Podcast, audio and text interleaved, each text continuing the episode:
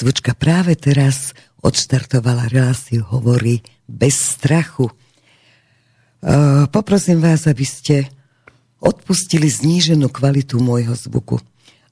Môj host, podpredseda parlamentu Lebož Blaha, bude mať hlas v poriadku, takže vitajte. Srdečne pozdravujem, ďakujem pekne za pozvanie.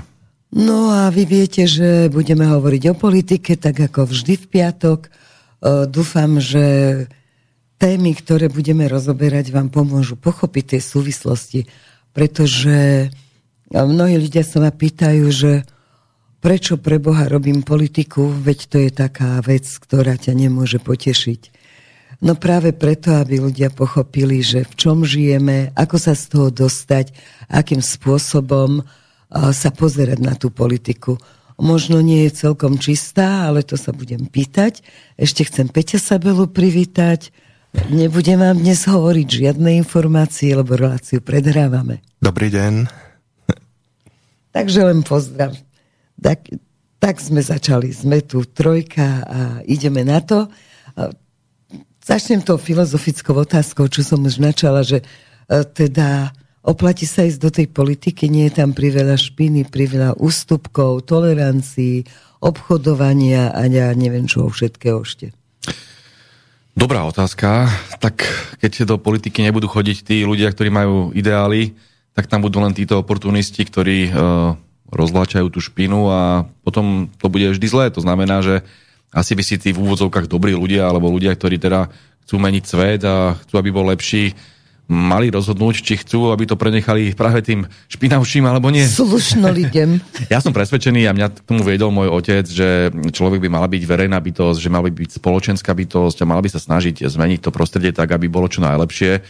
Že ma viedol k ľavicovým ideálom, takže ja som bol vlastne prakticky od svojich 13 alebo 14 rokov ten živočích politický a čítal som tie knihy o politike a o histórii a o všetky tieto veci, ktoré ma formovali, takže ja si ani bez politiky život predstaviť neviem. Skôr sa čudujem niekedy takým tým ľuďom, ktorí, ako priznám sa, keď vidím v tom parlamente, buď tam príde podnikateľ, ktorý netuší nič o politike, ale chce mať vplyv, aby potom mohol robiť nejaký biznis. Alebo tam máte a Dámy, úste, ktoré chcú mať vplyv. A, a, tam vidíte toho, toho zabávača Pročka, ktorý akože o politike takisto vôbec nič, hlava vymletá, ale potrebuje tam kvákať nejaké nezmysly, len aby si tým niečo dokázal. Uh, niektorí ľudia dokonca do politiky chodia, mám taký pocit, aby si liečili svoje komplexy. Gálko je krásny príklad, to je človek, ktorý má zjavne obrovské komplexy asi niekde z detstva ho tam byli tí spolužiaci a podobne a on teraz tam vyvreskuje po každom a chce sa s každým byť, takéto tintítko.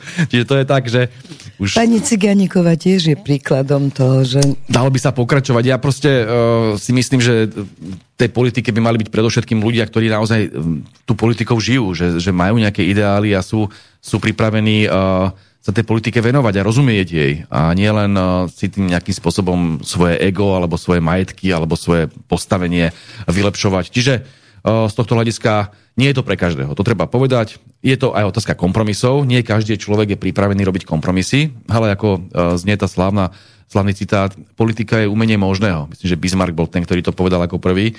A politika je umenie možného znamená, že vy ste vždy nejakej, nejakej situácii, kde máte, musíte robiť kompromisy. Máte buď koaličných partnerov, alebo tlak verejnosti, alebo sú veci, ktoré viete, že pokiaľ v tejto chvíli presadíte, tak to môže byť veľmi škodlivé, ale keď to bude o dva roky, tak to už nebude také škodlivé. Tam je veľa taktických úvah. A toto nie každý je schopný spraviť. Sú ľudia, ktorí proste len chcú buchnúť do toho stola a teraz a, a proste všetkých treba zničiť. A, a nie je to také jednoduché, hlavne v tej politike, ktorú sme v roku 89 zdedili a nazýva sa parlamentná demokracia. No len e, mnohí ľudia tomu nerozumejú a takí tí, ktorí presne by chceli, že udrite teda pesťou do stola a povedzte, že takto to bude. A momentálne to zneužíva opozícia na to, že poukazuje, že a ten Fico tu hovorí toto a ten Blaha, ten by len do Ruska.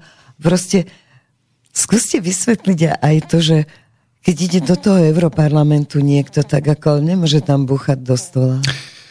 Ono, to je ďalší rozmer, ten medzinárodno-politický, ktorý je veľmi kľúčový, pretože Slovensko má 5,5 milióna e, ľudí a e, pre porovnanie Nemecko 80 miliónov, Francúzsko 60 miliónov a tak ďalej. Čiže aj v tej Európskej únii si zoberte, že my sme dneska v pozícii spolu s Maďarskom, ktoré má 10 miliónov obyvateľov, ako dve krajiny, ktoré majú ako odlišný názor ako väčšina vo vzťahu k Ukrajine a k Rusku. Je vôbec úžasné, že sa dokážeme ako taký relatívne menší národ v porovnaní s tými veľkými veľvoncami postaviť proti všetkým a proste ten Robert Fico tam sa postaví a teraz, čo spravil na samite v Paríži, to bolo doslova hrdinské. On sa postavil nielen, tam pred všetkých a povedal, že nie, Slováci nebudú, nepôjdu bojovať na Ukrajinu, proste jednoducho nebudeme vojakov posielať. On ešte predtým rozvíril tie vody. Nikto z tých ostatných eh, politikov, ktorí tam boli, sa neodvážil povedať na rovinu, že toto je na stole, lebo to je katastrofa. Keby sa reálne posielali vojaci na Ukrajinu, to je tretia svetová vojna. A on povedal a spravil z toho obrovskú tému, Dokonca prvá otázka, ktorá potom smerovala, keď e, skončila tá konferencia, ten summit, a, alebo bojová porada, ako tomu hovorí Robert Fico, tak e, Emmanuel Macron ako francúzsky prezident mal tlačovú konferenciu a prvá otázka od novinárov smerovala práve na Roberta Fica, čo teda hovorí na to, že uh, spomínal posielanie vojakov na Ukrajinu. A Macron potvrdil, že sa o tom hovorilo, že o tom bola najburlivejšia diskusia. To potom potvrdil aj prezident Polska Duda. A Ale Šimečka bolo, to vyvracal. A, a to bolo to trapné, že zoberte si, že tu jeden celý deň všetky liberálne médiá, všetk, celá opozícia so Šimečkom a Valaškom sa tu strapňovali a rozprávali, že no, premiér mm. Fico si vymýšľa. A Nikdy potom prišiel Macron, potom prišiel Macron a kompletne ich zrušil, vypol, ako šachmat. Ja som presvedčený, že nikto, kto takéto nezmysly hovoril o Robertovi Ficovi, keď sa teraz zjavne potvrdilo, že sa o vysielaní vojsk komunikovalo, tak by teraz už mu nemalo byť e, nejakým spôsobom dôverované, veď, veď on úplne zlyhali tie liberálne médiá. Kto má ešte veriť denníku N? Kto má veriť Smečku? A najsmiešnejšie je to, že oni to ďalej ťahajú.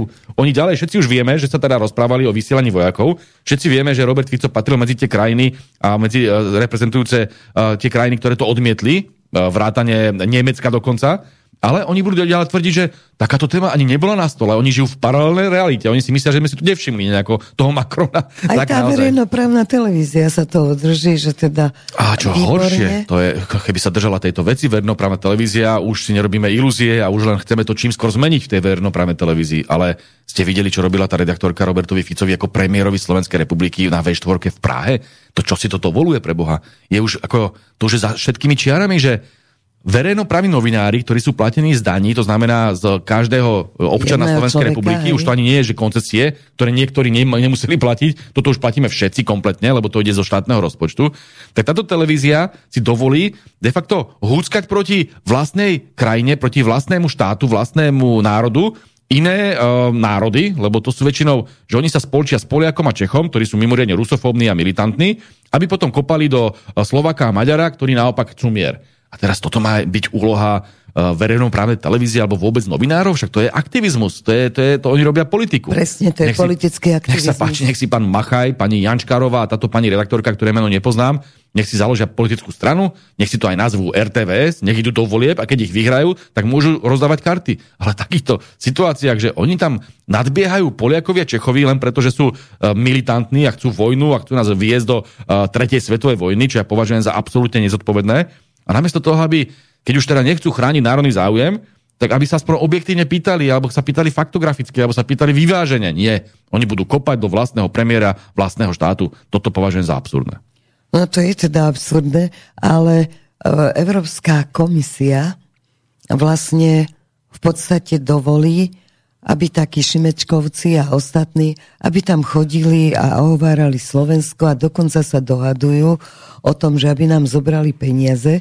Moja otázka znie ale inak. Keby ste vysvetlili ľuďom, že akú môže zohrať úlohu Európsky parlament, lebo stále hovoríme, aj Európsky parlament toľko hlasov a povedali a tento jeden povedal komisár a tento.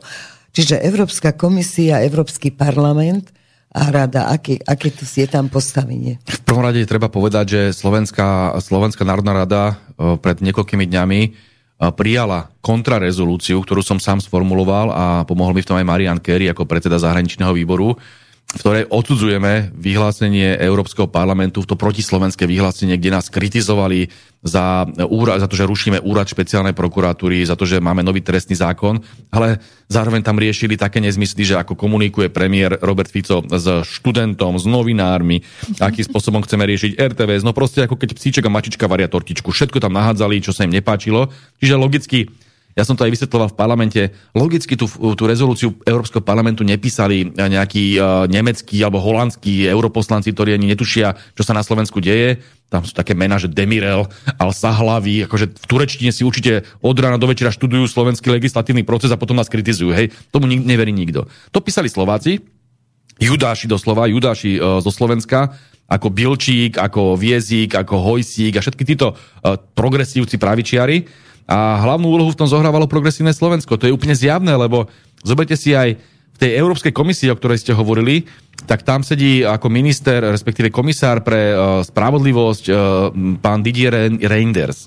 On je belgický liberál, ktorý patrí do tej istej frakcie ako progresívne Slovensko a z hodou okolností, on keď napíše líst na ministerstvo spravodlivosti, tak sa ho ako prvé si ho dostane do schránky Progresívne Slovensko, posunie ho denníku N a smečku a zrazu máme z toho akože tému. Tak ako je možné, že takto prepojenia existujú? Však to je úplne zjavné, že oni robia všetko preto, aby nás zbavili našich eurofondov, aby ublížili Slovensku a pripomenieme, ja som to pripomínal aj v parlamente, keď som obhajoval túto rezolúciu, v ktorej mimochodom aj apelujeme na opozíciu, aby prestala špiniť na Slovensku zahraničí. Môžeme mať rozdielne názory, ale prosím, prestaňme ubližovať Slovensku v cudzích krajinách.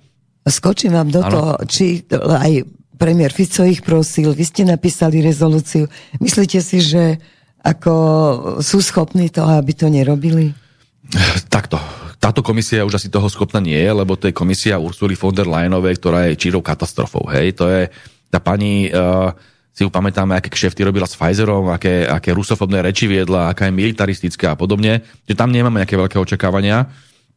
Ale pravdou je, že uh, my musíme robiť všetko preto, aby to európske voľby zmenili. A je tu dobrá príležitosť. Treba povedať, že prakticky po 10 ročiach, po 10 ročiach sa konečne môže podariť, že tieto e, centristické síly, tieto liberálne alebo neoliberálne síly, nazvime ich eurohujeri, ktorí sú jednoducho federalisti, ktorí chcú, aby tá, tá Európska únia de facto zničila a zobrala suverenitu členským štátom, tak títo ľudia e, zrazu nebudú mať možno väčšinu. Lebo keď sa pozriete do jednotlivých krajín Európskej únie, tak či už vo Francúzsku, kde máte na čele Marine de Le Penovú alebo Mélenchona ako politikov, ktorí sú veľmi euroskeptickí. E, v Nemecku máte obrovské čísla pre AFD a Sára Wagenknechtová ako ľavicová, ale veľmi euroskeptická a antiglobalistická politička s podobnou retorikou napokon, ako máme my vo vzťahu aj k migrácii a tak ďalej, takisto naberá na síle, čiže tam to môže byť takisto veľmi zamotané. Potom máte Rakúsko, kde máte tých slobodných, ktorí sú mimoriadne silní, v Maďarsku máte Fides, ktorý je neuveriteľne silný, na Slovensku máte či už e, stranu Smer, Slovenská sociálna demokracia, alebo niektoré národné strany, ktoré majú veľmi podobné e, nazeranie. V Polsku silný PIS, v Česku veľmi silné áno Andrea Babiša, a teraz v Taliansku vládnu dokonca krajiny pravičiari tzv. alebo národné strany, ako je uh, Lega Nord Salviniho alebo pani Meloniová, to síce dosť no. obratila, ale no, dobre, ale minimálne tam máte akože iné nastavenie ako tí najväčší slniečkári. A toto, takto krajinu po krajine, keď idete v Holandsku, vyhral voľby Wilders. Vo Švedsku a v krajinách Škandinávie je, je takisto tie národné síly sú čoraz silnejšie. A mohli by sme pokračovať. Dokonca v Dánsku síce máte sociálno-demokratickú premiérku, ktorá ale má retoriku podobnú ako Robert Fico vo vzťahu k migrácii a podobne. Čiže tá nálada sa obracia. To vôbec nie je také, že kedysi, že prešli voľby a zo 750 európskych poslancov 600 bolo slnečkárov, hej, lebo či už to bolo z EPP, respektíve z tej strany e, ľudovej strany, e, alebo to bolo zo strany socialistov, alebo zo strany liberálov, všetko to bola jedna taká slnečkárska gúča, že skoro ste nevedeli rozoznať, či to rozpráva progresívec alebo konzervatívec. To bolo jedna, jedna gúča. A teraz odrazu tam budete mať kopu iných ľavicových strán, ktoré majú no, to, to národné presvedčenie, ktoré naozaj nechápu ani ľavicovú politiku ako nejaké slniečkarstvo a ne, netarajú tam o tro, treťom záchode, ani o homosexuálnych e, manželstvách a podobne, ale riešia sociálny štát, riešia mierové témy, riešia naozaj vyrovnávanie tých ekonomických rozdielov. Toto sú témy, ktoré nás zaujímajú a určite nie to, čo dneska riešia progresívci a ich postkokovia v Európskom parlamente. Ale ja ešte tú jednu poznámku dokončím, lebo to, ako kýda slovenská opozícia v Bruseli a v Štrasburgu na Slovensko, to nie je predikát slovenskej histórii. A ja som aj čítal kolegom e, z opozície v parlamente výborný úsek jednej knižky o, o zjednotenej Európe, sa to volá, že Dejiny zjednotenej Európy. Napísal to jeden český autor, volá sa Weber, ktorý je ťažký eurohujer. Celá tá knižka je o tom, ako treba zrušiť národný štát a Európa, Európa, Európa, federácia, bla. Ale aj tento český eurohier napísal veľmi otvorene, že e, v roku tuším 97 98, kedy sa lámal e, ten mečiarizmus a išlo sa potom k tomu Zurindovi, že vtedy to tiež nebolo tak, že by to Slovensko bolo až v takom zlom stave. Len to bola opozícia a hlavne média, píše tento pán Weber, nie ja citujem to, boli tí, ktorí špinili na Slovensko a prikladali vlastne tie polienka do toho ohňa, potom sme mali zlú povesť a tak ďalej. Čiže to nebolo dané tým objektívnym, že všetko je tu zlé na Slovensku. To bolo dané tým, ako oni špinili na Slovensko a dneska robia úplne to isté, ešte horšie progresívci a my to jednoducho odmietame. My môžeme mať iný názor, ale nemôžeme prebohať ten národný záujem a tú našu vlast takýmto spôsobom poškodzovať zahraničí. To by malo byť naozaj odsudené celou slovenskou spoločnosťou, vždy ste lavičiari, pravičiari, liberáli, konzervatívci. Toto sa jednoducho nerobí. Nedá sa na to prijať paragraf, že je to vlastne zrada? Ono sa potom, keď dáte takýto uh, otvorený paragraf, asi bude zneužívať veľmi ľahko. Zoberte si, keby takýto paragraf mali k dispozícii predošla vláda, tak by tak si tu vymýšľali a už by si tu by sa zrobili ruských agentov a boli tam všetci vlastní zradcov. Čiže ono, vždy treba skôr na to upozorňovať, nech si Slováci sami urobia názor. Ja rozumiem, že niektoré veci treba už aj kriminalizovať, pokiaľ sa bavíme o tom, že niekto reálne pácha vlasti zradu, ale v tejto rovine sme zatiaľ nie, zatiaľ upozorňujeme na to, že áno, oni sa správajú ako vlasti zradcovia, ale myslíme to v prenesenom zmysle slova. Že z hľadiska e, svedomia, zradcovia hej, že svedomia. Morálne, že proste, že zrádzajú národné záujmy Slovenskej republiky. E, potom máte ten právny význam toho slova, ale tam už musíte mať vyslovene, že to je nejaký agent tu mocnosti, ktorý za to dostáva peniaze a on teraz chodí a získava nejaké informácie a za, toto je vlasti zradca v tom právnom zmysle slova. Lebo poslanec vlastne má právo ale vyjadrovať on má právo. Ja, ja, by som naozaj bez ohľadu na to, ja keď aj toho Šimečku počúvam a keď počúvam tých tajtrlíkov z Olano a podobne, tak niekedy by som hovoril, si hovoril, že preboha, ako je takéto nezmysly môžete tárať. Ale pravdou je, že ten Volter hovoril správne. Pane, nesúhlasím s vami, ale urobím všetko preto, aby ste mohli povedať svoj názor. Toto si ctíme. Sloboda slova je proste základ a aj tých hlupáci majú pravdu na to byť hlúpi. Dobre, vy si to ctíte, ale tá druhá strana si to nectí. Toto je to šialené, že musíš mať vždy na to dvoch. No, Máte pravdu, že sme si zažili svoje, keď nás kriminalizovali za naše názory, ale aj toto ľudia vidia. Oni vidia, že síce nás tu očierňujú od rana do večera, či už stranu Smer alebo ľavicu ako takú, ale my sme nikdy nebrali ľuďom slobodu slova. Boli to oni, ktorí počas očkovania tu kriminalizovali ľudí len, preto, len za to, že mali iný názor na očkovanie. Boli to oni, ktorí takto kriminalizovali ľudí len preto, že mali iný názor na vojnu na Ukrajine a podobne.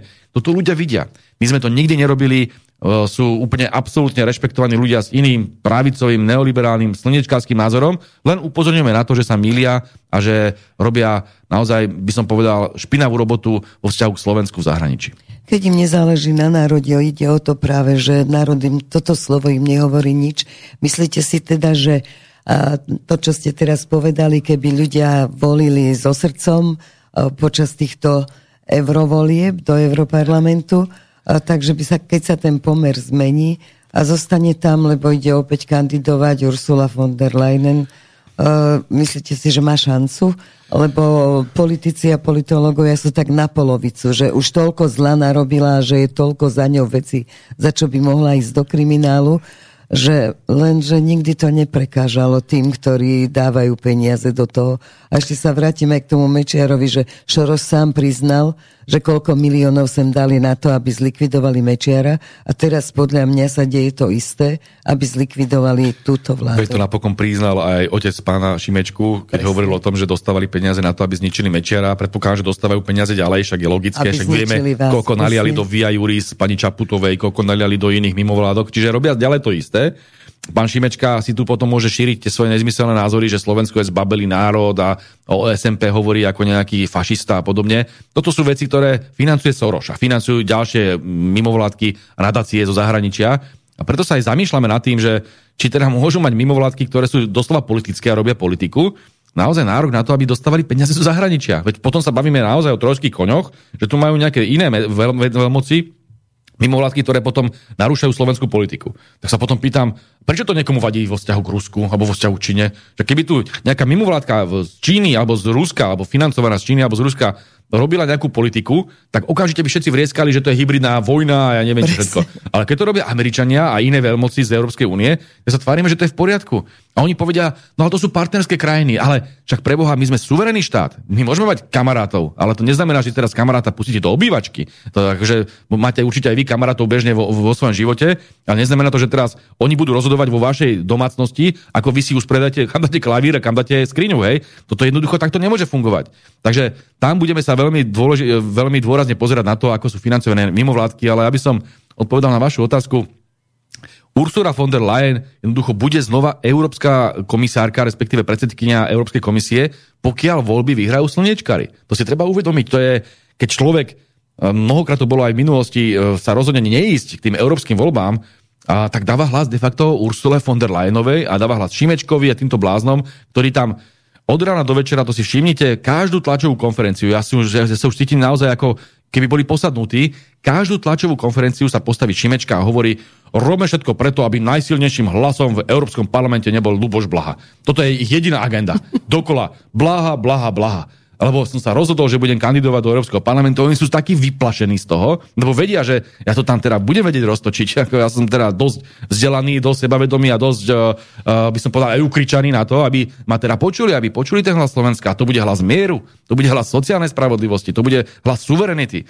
A oni sa tohto veľmi boja. A preto sa snažia mobilizovať tú svoju liberálnu kaviareň, tú svoju protislovenskú menšinu na to, aby nás porazili. Preto aj ľuďom treba povedať, no ak nás porazia, tak tam budete mať znova Lajenovú, keď tu budete mať nejakú ďalšiu pandémiu, tak to bude taká istá katastrofa a oni nás budú hnať do vojny proti Rusku a môže z toho byť tretia svetová vojna. To si treba na rovinu povedať. Veď Putin teraz jasne povedal, že pokiaľ teda prídu tí vojaci, Takže začala sa tretia svetová vojna a nevyhrážal sa alebo vyhrážal tým, že použijú atomové zbranie. Je to neuveriteľné, nezodpovedné, čo dneska robí aj Emmanuel Macron. Nemá na to ani mandát od e, francúzskej verejnosti, lebo keď vyšiel von ten jeho, e, ten jeho nadpis alebo ten jeho citát, že on nevylučuje vyslanie uh, francúzských vojakov, tak uh, ono, aj tá francúzska verejnosť sa zburila. Ste videli, dve tretiny Francúzov odmietli takéto niečo, však on ženie to Francúzsko do vojny a už teda majú skúsenosť samotní Francúzi. Spomente si na Napoleona, ako dopadli v Rusku a spomente si potom na Nemcov, tí už majú viacej rozumu. Scholz okamžite povedal, že nie, vojakov do Ruska, teda respektíve proti Rusku na Ukrajinu určite nie. Však vždy prehrajú s tým Ruskom, však to ne, nevidia to preboha, na čo sa hrajú. A navyše to sú takí trpajzlíci pri všetkej úcte, porovnaní s tým, aké je Rusko veľké, aké je silné. Keby nemali za chrbtami Ameriku, ktorá postupne odchádza z tohto prostredia, alebo keď vyhrá Donald Trump voľby a pravdepodobne ich vyhrá, no tak to sa celé zmení. To už vidíte aj v tom uh, americkom kongrese, že nevedia nájsť zrazu v snemovni reprezentantov väčšinu na to, aby schválili peniaze a, a všetky tie zbranie na Ukrajinu. Čiže toto, čo robí Macron, je obrovská chyba a nemá na to reálne ani podporu. A treba veľmi jasne povedať, že my sme riešili iba ten rozmer, že Macron potvrdil naše slova, lebo sa krásne ukázal, ako sú smiešní slnečkári z médií a z progresívneho Slovenska. Ale ten druhý rozmer, že si takéto niečo dovoluje, je obrovsky nebezpečný. A treba povedať, že tá výhovorka, že to bude na bilaterálnej báze, neobstojí. Lebo áno, že to nebude celé NATO, že to nebude celá Európska únia. A teraz si zoberte príklad. Tak nejaká krajina, ktorá sa rozhodne bilaterálne, povedzme Francúzsko, alebo ja neviem, nejaká Litva, tak sa rozhodne bilaterálne poslať vojakov na, na Ukrajinu. Rusi to vyhodnotia ako vstup Litvy do vojny, pochopiteľne, lebo ešte nasadzujú vojakov proti Rusku. Na, dáme tomu nejakým spôsobom dojde k stretu a potom ten stred, čo? My ako členský štát NATO, ktoré sa musí riadiť článkom 5, máme vyhodnocovať tiež bilaterálne? Však to je vaša bilaterálna vojna. Tak to takto budeme riešiť, hej? Mm-hmm. Oni zatiahnu vlastne celé na to do vojny, Presne. takže to nemôže tak sa tváriť, že toto je bilaterálne a toto už nie je multilaterálne. To všetko je multilaterálne. Ty si jednoducho nemôžeš dovoliť zaťahovať celý svet do tretej svetovej vojny. Vybavené bodka. Takže pán Macron by sa mal spamätať. Pri všetkej úste on by sa mal spamätať. No len jeho hlavné heslo je, že Rusi nemôžu vyhrať čo teda je naozaj smiešné, aj keď sa rozprávaš s generálmi, aj s vojenskými odborníkmi, nie je možné, aby Rusi nevyhrali. Ale pán Macron podľa mňa prská najmä preto, že Rusi začali v Afrike si tam robiť proti jeho politike, lebo keďže Francúzi boli kolonizátori, tak momentálne dovážajú odtiaľ všetko možné nerastné bohatstvo a aj naftu, aj všetko v pomere 90% pre Francúzov a 10 pre tie africké štátiky. A teraz tam došli Rusi a urobili 50 tak. na 50 a, a Macron prichádza o veľa vecí. Takže... Prísne vzaté, ono toto, čo robia e, tie ruské skupiny v tejto Afrike, v tých bývalých kolóniách Francúzska, to už robia niekoľko rokov, to nie je nič nové. Oni tam už vyhnali z toho Stredoafrickej republiky Francúzov, z Nigeru ich vyháňajú a tam ďalší krajín, čiže toto nie je nič nové. Toto je, naozaj je to geopolitický súboj. Treba si povedať, že to, čo sa deje vo svete, nemôžeme len tak nejako úzko prso vnímať, len preto, že tu máme kúsok od nás Ukrajinu, že to je iba otázka Ukrajiny. Hej?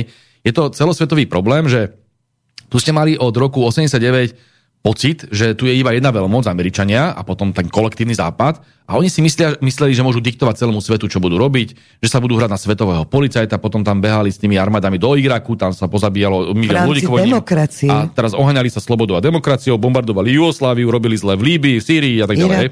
A teraz, toto prestáva, prestáva platiť, pretože obrovsky narastla Čína a ďalej rastie. Ona proste jednoducho skôr či neskôr predbehne ten západ, predbehne tú Ameriku. Však zoberte si aj ekonomicky. Dneska celý, celá tá Európska únia tam tára o zelenej e, ekonomike, ale všetky solárne panely prichádzajú z Číny. To znamená, že ona vlastne tým pádom pomáha čínskej ekonomike. Tárajú tu o elektromobiloch, dobre, však fajn, poďme modernizovať, ale všetko to ide z Číny, tie elektromobily. Jednoducho, oni sú ďaleko pripravenejší na tieto zmeny. A to je ekonomická časť. Teraz sa bavíme o tej geopolitike. Čína obrovsky rastie. Rusko má obrovskú moc. Zrazu máte zo skupenie BRICS, ktoré už sa ozýva veľmi, veľmi úderne. A v tejto situácii sa už neviete tváriť, že vy ste tu ten najväčší král ako Amerika a budete lúskať a všetci budú e, skákať, ako vy pískate. A toto teraz konečne musia začať chápať aj tieto západné mocnosti, vrátane tých európskych, ktoré teda už dávno nemajú tú silu, ako mali kedysi. A stále si to nejak neprichádza do tej hlavy, že, že bavme sa s tou Čínou a s tým Ruskom ako s partnermi. Že oni žiť nejde. Musí byť rovnováha v tom svete. To nie je, že ste na strane Ruska alebo na strane Číny. Jednoducho ste na, na strane rovnováhy, aby tu jednoducho nedochádzalo k vojnám len preto, že si nejaká upadajúca veľmoc nevie priznať, že upadá. Že potom, jak ten skapiňavúci kôň v tom kúte, ono proste kope, hej. A tak to potom vyzerá, že vojny, vojny a vojny naozaj vojna na Ukrajine nikam nevedie. To jednoducho nemá iné ako mierové riešenie. Robert Fico to veľmi jasne hovorí. A my si musíme vypočuť aj tie ruské záujmy. To, keď idete robiť kompromis alebo teda mierovú dohodu, tak si nemusíte s tými Rusmi súhlasiť, ale si ich musíte vypočuť. A jednoducho oni vnímajú úplne inak ten, tú, tú situáciu a ono sa to dosť ťažko aj uh, chápe, ako sa to dá vnímať uh, týmto americkou propagandou, pretože platí, že to NATO sa rozťahovalo smerom k ruským hraniciám. To nebolo Rusko, ktoré sa približovalo k americkým. Ja nevidím jediného Rusa v Mexiku alebo v Kanade. Oni jednoducho, tí Američania sa ťahali k tej, smerom na tú Ukrajinu a chceli zabrať nové územia. No a tí Rusi to vyhodnotili ako svoju životnú hrozbu a takto reagovali. A to sa deje od roku 2014, kedy reálne tá vojna začala. Sa teraz netvárme, že to bolo pred dvoma rokmi. A toto treba veľmi jasne pomenovať. Ja som to pomenoval dokonca aj keď som sa rozprával s ruskými novinármi e, pre Rasia 1, pre televíznu stanicu pred pár dňami a už tu z toho robia škandál, že som si dovolil hovoriť svoje názory pre ruskú televíziu. Ale potom som mal rozhovor pre nemeckú televíziu alebo rozhlas ARD. Ja sa budem rozprávať s každým o svojich názoroch a nepovažujem Rusko za nášho nepriateľa. To je, to je národ, ktorý nás oslobodil v druhej svetovej vojne. To sú naozaj dobrí ľudia. Môžeme mať iný názor na to, ako na Jasne. mnohé veci, však my sme ako, není nejak totožní, to platí, ale nemôžeme tu teraz vytvárať eskalovanie konfliktu, ktoré by aj nás potom uh, tiahlo do vojny, ktorú jednoducho nechceme. Takže ja sa budem rozprávať s kým chcem a s uh, novinármi z Ruska chcem mať dobré vzťahy, rovnako ako s novinármi zo západu. Nemám s tým problém. Uh, platí, že slovenská politika vďaka vláde Roberta Fica bude orientovaná na všetky štyri svetové strany vrátane tej východnej. Len tí, čo stoja na námestiach, to ako si nechápu, tá rusofóbia je momentálne tak strašne silná, lenže ona je už sa dáva teraz aj do škôl.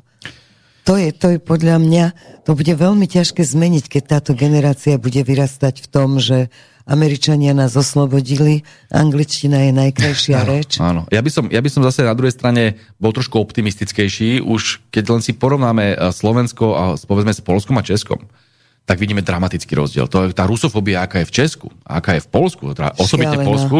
Dobre, v Polsku malo nejaké špecifické historické nezhody s Ruskom. Hej, tam sa oni proste od nejakého 15. storočia neustále mlátili vzájomne. Raz to boli Poliaci, ktorí boli pri Moskve, potom to boli Rusi, ktorí boli pri Varšave. Takže, dobre, tam to majú nejak v DNA. Češi, ty, ty, tomu naozaj nerozumiem, oni majú asi tú traumu z toho 68. naďalej veľmi silne podporovanú, ale vo všeobecnosti platí, že tiež tam majú nejakú takú strašnú uh, rusofóbiu, ktorá mne osobne vždy pripomenie tie 30. roky v Nemecku, kedy tam hulakal ten Hitler s tým Geringom a s tým, s tým Himmlerom uh, proti, proti Rusku a ruskému národu a Slovania sú untermenší a tak ďalej, pamätáme si to z kníh historických. Tak ja som presvedčený, že uh, toto musíme odmietnúť. A Slovensko to odmieta. Ako, ja, jasné, že máte pravdu, že sú na uliciach, uh, sa občas idú teda tie stranické mítingy progresívneho Slovenska, kde príde teda niekoľko desiatok tisíc ľudí, ale ono v konečnom dôsledku sú menšina. A to nie je vo veľa krajinách Európskej únie, že by boli rusofobovia v menšine. To je Slovensko, možno že Bulharsko, potom keď sa pozrieme ešte Maďarsko, a inak to vo väčšine krajín západu je také, že oni sú rusofobní. A treba si ale povedať, že to tak není teraz. Tak bolo vždy. Že to sú celé história o tom, že tí Nemci a tí Francúzi tých Rusov nenávideli. To tak bolo. Oni spolu bojovali ako konkurenti a považovali Slovanov za tých menej cených, ktorí nás majú slúžiť. Hej? No a toto ako do extrému dovedol potom Hitler, po druhej svetovej vojne potom nebolo v mode to povedať, že sme proti Slovanom a že tí Rusi sú tí zlí, tak sa hovorilo, že ten komunizmus je zlý a bola tam tá studená vojna a hralo sa to na ideológiu. Teraz skončila tá studená vojna a veľmi rýchlo sa ukázalo, že ten postoj, ten, ten taký ten šovinistický postoj západu voči Rusom, tu je bez ohľadu na komunizmus, nekomunizmus. Oni jednoducho Slovanov považujú za menecených a je to súboj. Takže ja nemám pocit, že by sme my museli teraz uh, proti sami sebe, lebo sme tiež slovanský národ, teraz skákať proti Rusom alebo skákať proti Slovanom ako takým. Však zoberte si, čo páchajú voči nám. Ja keď si vždy spomeniem na toho nášho občana Jozefa Chovanca, ktorého tam tá belgická policajtka hajlujúca uh, udusila de facto, tak ja si hovorím, takýmto spôsobom sa ku nám správajú a potom to tu pod koberec. My to teraz veľmi vážne otvárame. Uh, Juraj Blanár, minister zahraničných vecí, je v tejto otázke veľmi aktívny. Čiže Braňme si svoje, nič viac nechceme. Toto je celé, však my nie sme nejakým spôsobom uh, vo vzťahu k Rusku nejaký, že by sme boli servílni alebo podobne. Veľmi jasne hovoríme, že áno, Ruská federácia má svoje vlastné národné záujmy, nie sú totožné s našimi, ale máme spoločné to, že chceme mier, respektíve, že nechceme, aby tu ten západ, tá západná expanzia pokračovala do tej miery, aby to vyprovokovalo tretiu svetovú vojnu. To je všetko, čo chceme. A chceme s tými Rusmi v tej pragmatickej rovine obchodovať, však jednoducho je pravdou, že ten plyn a tá ropa od nich bola lacnejšia, že nám pomáhala celej európskej ekonomike, a dneska si zoberte, akých obrovských problémov je nemecká ekonomika, lebo majú predražené energie, lebo to odrazu musia dovážať z Ameriky za oveľa vyššie peniaze. No tak keď klakne nemecká ekonomika, klakne európska ekonomika, tak my toto máme teraz podporovať a tlieskať, čak si preboha chráňme vlastné záujmy, nič viac nechceme. No Nemci sú vazalmi Ameriky, to sa vie, takže majú tam základňu a kancelár musí podľa kancelárskeho aktu chodiť presne hneď ako príde do Ameriky. Boli, boli, boli obdobie, ja si pamätám obdobie povedzme Willyho Branta. Tak Willy Brandt bol šéfom bol sociálnej demokracie, politik. ktorý bol akože oveľa viac naklonený tej spolupráci so Sovietským zväzom v tom čase s tzv. východnou politikou. A tiež tam mali ten Rammstein, tí Američania, tiež tam mali tie základne. Takže nie je to nevyhnutné tak, že každý uh, kancelár musí poslúchať úplne doslova. Zoberte si Francúzov. Dobre, tí sú trošku inej uh, situácii, lebo majú aj jadrové zbranie a tak ďalej. Ale ako dokázal eh, tam cvičiť s tými Američanmi uh, v svojho času de Gaulle? Ako dokázal aj teraz niekedy povedať, že halo, odtiaľ potiaľ. Až tak napokon aj keď bola vojna v Iraku, tak to boli Francúzi, Nemci a Belgičania a ďalšie tieto národy, ktoré hrdo povedali, že proste nebudú posielať vojakov eh, do Iraku, lebo to je jednoducho agresia. Mali, mali v tom čase to sebavedomie to povedať. Tu sa zrazu mení, že sa oni stávajú, do, sami dostávajú do tejto vazalskej pozície a my to jednoducho odmietame. A myslím si, že oni sami by si mali uvedomiť, že sa nemôžu do nekonečna spoliehať na Bidenovú administratívu, ktorá jednoducho končí. Tu majú o pár mesiacov nového prezidenta a ak tu bude Donald Trump, tak sa to takto prekreslí tú mapu geopolitickú aj vojenskú e, Európy a celého sveta. Čiže práve preto by mali nie, že teraz štengrovať a ešte hecovať do vojny s Ruskom. Sadnúť si s ním a dohodnúť sa a konečne mierovo sa rozprávať. Toto je jediná úloha Európy, lebo bez Ameriky za chrbtom to neprežije. Oni sa nemôžu rovnať Rusom, to sa nedá. Ale Rusi nemajú teraz záujem obsadzovať e, Európsku úniu, alebo to nedáva zmysel. Oni si vždy chránili to svoje pohraničné územie, lebo tam cítia, že keby tam boli cudzie sily, čo je pochopiteľné, keby to bolo v Mexiku alebo v Kanade robia to isté Američania, tak sa cítia byť oslabení a národné, národné záujmy majú oslabené. No tak pochopiteľne to si strážia. Ale tam neexistuje, nikdy ani nebol sformulovaný, že by videli ste v histórii, že by Rusi niekde v Španielsku alebo Nemecku alebo niekde v Holandsku akože vládli. To nikdy nerobili. Oni maximálne kam historicky siahali, bolo to Polsko, ale už toto vôbec nikto nad týmto neuvažuje tam sa proste aj ten sovietský zväz, máte pocit, že by sovietský zväz bol, že my by sme boli ako Slovensko niekedy súčasťou nejakej ruskej ríše alebo sovietského zväzu, to sú nezmysly. A týmto strašia títo slnečkári dokola, že áno, ide, Ukrajina bráni Slovensko predtým, aby nás napadli. To je taký bohapustý nezmysel. Preto im musíme pomáhať. A hlavne, keď sa zoberie, že tam pri tej Avdivíke, či ak sa volá tá dedina, ano. pri tom Bachmute, tak to máte e, tisíc kilometrov odtiaľ toho, je, že to je, to je, to je, v Kieve nemáte žiadnu vojnu, však tam chodia robiť pohodu a podobne. Tam, teraz tam bol ten, ten popletený Dürer, on tam chodí po tých baroch a on, on sa tvári, že tam je vojna. No tak tam vojna nie je, vojna je tam niekde na východe, úplne ďaleko, ďaleko. A tí Rusi sa nevedia dostať ani cez túto líniu, respektíve vďaka tej, e, tým západným sílám tá Ukrajina e, vedie voj na tejto frontovej línii, ale my sa ideme tvariť, že oni sa zastavia až v Reykjavíku, keď akože čo sa zbláznili, tak zjavne tí Rusi chránia svoj národný záujem. A treba sa s nimi dohodnúť, aby nemuseli umierať ľudia, aby nemuseli ďalšie statisíce na ukrajinskom fronte byť zabitých. A toho chceme, nič viac. Včera vyšla správa, ktorú teda v našich médiách neuvidíme, že republikáni v kongrese žiadajú o to, že aby sa už rozhodlo o tom, že dohodnúť sa mírovou cestou, aj, na, aj s tým, že možno príde Ukrajina o kusu zemie. Ono to, ja Už to nechcem prejudikovať, lebo že potom budú hovoriť, že my chceme ako rozdielovať Ukrajinu, my nechceme. Ale treba si povedať, že uh, kým Ukrajina viedla politiku, a ona nikdy neviedla proruskú politiku, to sa hovorí aj veľmi milne o Janukovičovi alebo Kužmovi, kým oni viedli politiku, ktorá bola vyvážená. To znamená, že mali dobré vzťahy aj na západe, aj, aj smerom k Rusku. Tie vzťahy nikdy neboli dokonalé s tým Ruskom, lebo tam je tá historická nejaká uh, iná predstava, iné nezhody. Ale vždy to dokázali nejak ustať a dokonca vedeli uh, aj nejakým spôsobom prosperovať, lebo mali výhody aj z Ruska, aj z, zo západu. To, že tam potom vyládli tie oligarchické kruhy, ktoré to potom rozkladali a tí ľudia nemali z toho nič, to je druhá vec. Ale tam tie peniaze tiekli aj od západu, aj od východu. A potom prišla tá nezmyselná politika, tá oranžová revolúcia najskôr, e, keď tam došiel ten Juščenkov s tou pani s tou pletenicou na hlave, ak sa volá Timošenko.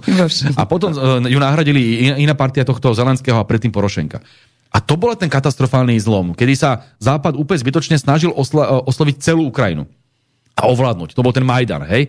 Ale tam na tom východe žili proste, to bolo 20%, 30% Rusov, alebo ruskojazyčných. A o takýchto krajinách, ako je, ktoré sú rozdelené na takéto báze, že máte e, silnú časť jedného národa, silnú časť iného národa, tak sa väčšinou vytvárajú tzv. koncenzuálne demokracie, že, že jednoducho budeme rešpektovať aj tú druhú časť. To je Belgicko napríklad. Tam máte Francúzov, respektíve tých Valónov a tých Holandianov, tých Flámov. Hej? A teraz oni sa spolu vedia baviť len preto, lebo majú takú konfederáciu, takú, že sa spolu bavia a nevedia si predstaviť, že by teraz Valóni povedali, že máme teraz väčšinu od dvoch ľudí, tak teraz vás tu udúpeme. Toto nejde. Tu musia sa dohodnúť obidve tie celky. A toto mohlo byť jediné riešenie pre Ukrajinu a mohla fungovať.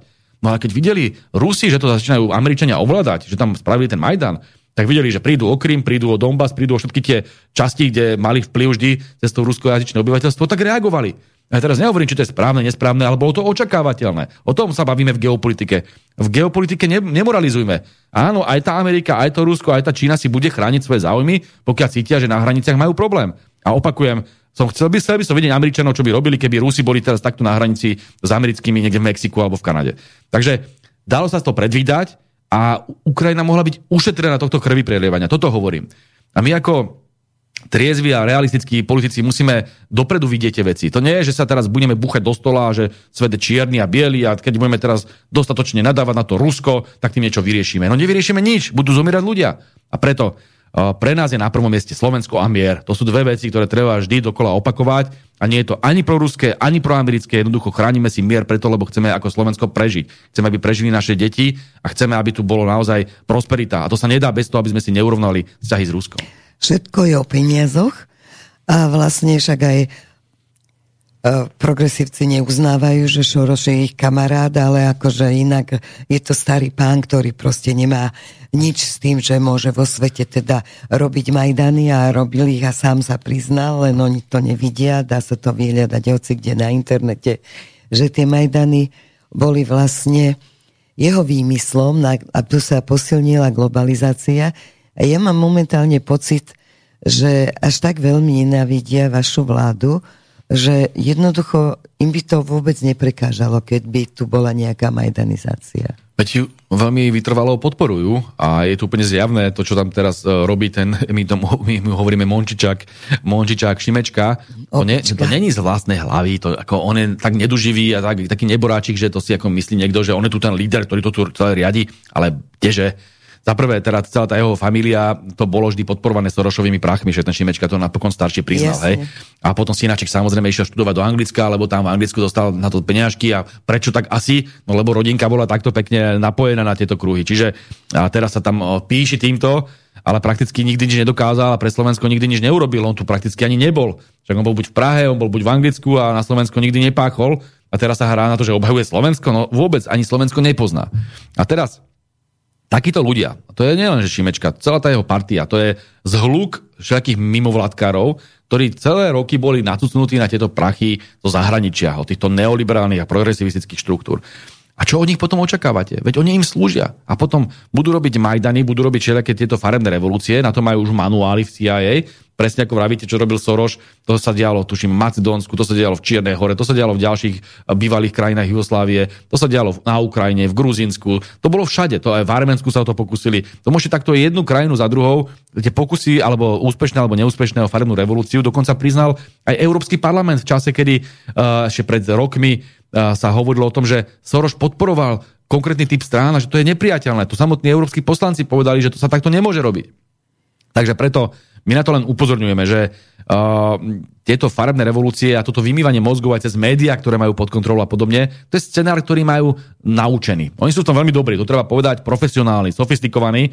Preto Manuál je jasný. Ľudia sú ako nervózni, ja rozumiem tomu, že nervózni z toho, že čo tá vláda teraz týmto niečo nerobí a tak ďalej, ale my sme naozaj v ťažkej situácii. Ja, na druhej strane nie sme nervózni, lebo vieme presne, čo robia. Už to tu skúsili po vraže Kuciaka, ktorú teraz neužívajú a tak ďalej ale už sme oveľa pevnejší, vieme teda presne, čo očakávať, tým pádom nami nezatrasú vôbec nejakým spôsobom, sme v kľude, ale zároveň je ťažké to riešiť nejakým radikálnym spôsobom. Oni jednoducho vy neviete nejakým spôsobom zapchať ústa. Ani to asi nie je cieľom, však je tu tá sloboda slova, ale musíte hľadať tú, tú rovnováhu, že či je možné, aby dostávali takú, také toky financií, obrovské toky financií na to, aby de facto robili režimovú zmenu. A že toto už je asi narušenie národnej suverenity, a oni sa nemôžu ohňať tým, že naše partnerské štáty, no tak zjavne partnerské štáty majú záujem vymeniť slovenskú vládu, čo je v rozpore s našou ústavou a teda to musíme nejakým spôsobom ošetriť. Hej? Um, a Maďari sa o to pokúšali nejakým spôsobom, Viktor Orbán, my sa o to tiež pokúsime. Budeme jednoducho chrániť tú našu národnú suverenitu, ale ešte tú formu doľaďujeme, aby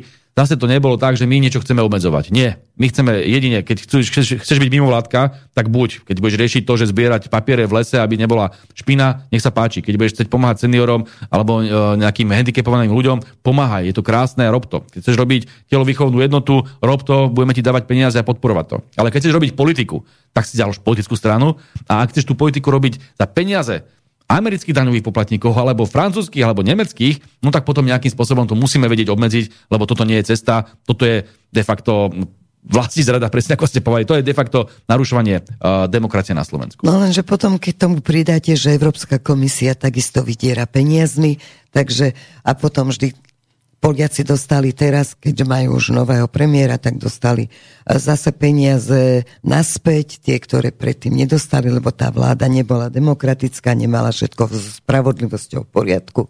A teraz zasa e, Maďari takisto, no Orbán musel urobiť tiež kvôli tomu, aby dostali peniaze nejaké kroky. A ja sa bojím, že k tomu to teraz vedie, že preto nás ohovárajú títo naši slniečkári. Ale Áno. aby sa zastavil tento Oni sa správajú ako imperium, to treba povedať, no. že ten Brusel sa správa ako imperium a teraz ako tie toky peňazí ustrihneme do, do kolónie, keď nebude kolónia poslúchať. Hej, tak, no. Takáto filozofia sa udomacnila, že v Bruseli.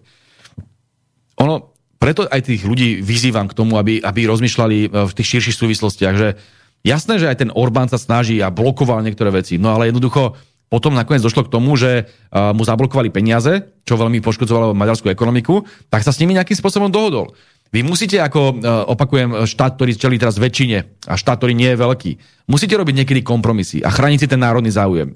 My vieme si napríklad ustražiť, a to bola pozícia naša veľmi konzistentne, že my nebudeme posielať zbranie na Ukrajinu. To sme povedali a, a, a dodržujeme to. Ale zároveň od nás ľudia chceli tak, ale prečo ste nezablokovali tie zbranie celej Európskej únie? No tak to už jednoducho nejde, lebo to by bola presne, by potom Brusel použil svoje úvodzovkách jadrové zbranie, aby nám zničil ekonomiku. Pamätáte si ten článok Financial Times, že sa rada už snažila vytvoriť plán, ako zničiť maďarskú ekonomiku, mm-hmm. že príšerné niečo, Nepamätám. ale oni sú takto pripravení, pokiaľ by sme blokovali ich veľké rozhodnutia, že by nám kompletne zrujnovali ekonomiku. Takže my maximálne, čo vieme spraviť, je ten náš záujem si chrániť. Čiže keď tam majú Nemci, Francúzi a 20 ďalších štátov dohodu, že chcú niečo robiť, tak to nevieme prekaziť. Hej? A toto ľudia vnímajú, že a vidíte, ak zrádzate. To je hlúposť. My si musíme chrániť ten slovenský národný záujem a vždy iba povedať, že no dobre, tak to robte, ale my to robiť nebudeme. Alebo my budeme robiť všetko preto, aby žiadne zbranie nešli, žiadne smrtece zbranie nešli na Ukrajinu.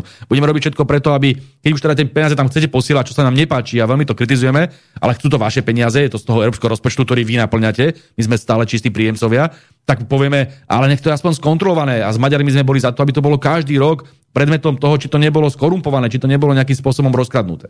Čiže máme tam nejaké že snahy, že niečo zmeniť, ale neviete ako Slovensko, opakujem stále, že si povedzte to číslo 5,5 v porovnaní s 80, 60, 40 Poliaci a tak ďalej. Miliónmi. No proste musíte vedieť nejakým spôsobom, uh, vedieť, uh, do akej miery viete kričať. A my vieme kričať do tej miery, aby sme chránili náš národný záujem a našu suverenitu. A toto robíme veľmi dôsledne a opakujem, to, čo si dovolil Robert Fico, že bol vlastne tým priekopníkom toho mieru teraz na samite v Paríži, že to on roztočil celé to koleso v tej dejín de facto, že či ísť do tej tretej svetovej vojny alebo neísť. A že veľmi jasne povedal, zvolal bezpečnostnú radu, urobil z toho veľkú tému, že Slovensko vysielať vojakov na Ukrajinu nebude.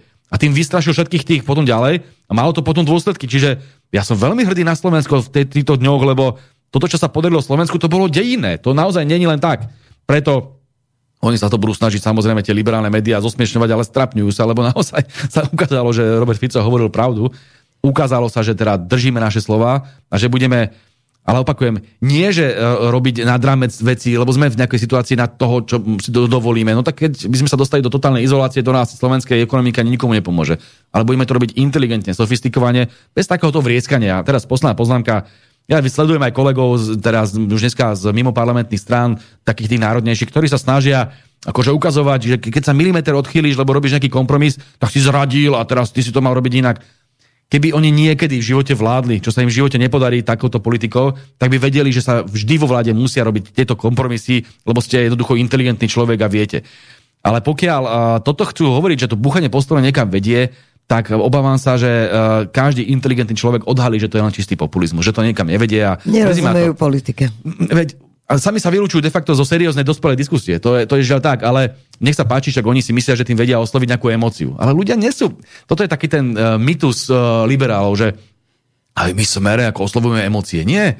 Ľudia sú múdri a inteligentní. Oni veľmi dobre vedia, že všetko má svoje hranice. A ísť na to čisto cez tú emóciu, to nefunguje. Slováci sú príliš inteligentní na to, aby podľahli tomu, že teraz za to, že som emotívne samozrejme naštvatý na tú Ameriku, na tú Európu, tak teraz to tam celé pôjdem ako bezbolkou rozbiť. To, to nefunguje. Tak, taký ten spôsob uh, hulvácky, tak to nie, to nie. My sme naozaj pripravení veľmi inteligentne a vzdelane o týchto veciach diskutovať a hájiť naše národné záujmy, ale uh, Rešpektujeme, čo robia iní, ale obávam sa, že nebude to mať úspech a Slováci sú príliš múdri na to, aby to zjedli. No znie to veľmi dobre, ale myslím si, že všetci Slováci nie sú príliš múdri na to, aby zjedli a také akože vedia ich naštvať, presne ich emócie vedia vyburcovať tie rôzne frázy, ja si myslím, že dodávané progresívcom, že áno, oni síce ako sa tvári Fico, že žiadne zbranie, ale súkromným firmám nezakázal. No ako má zakázať súkromným firmám? To je prvá vec.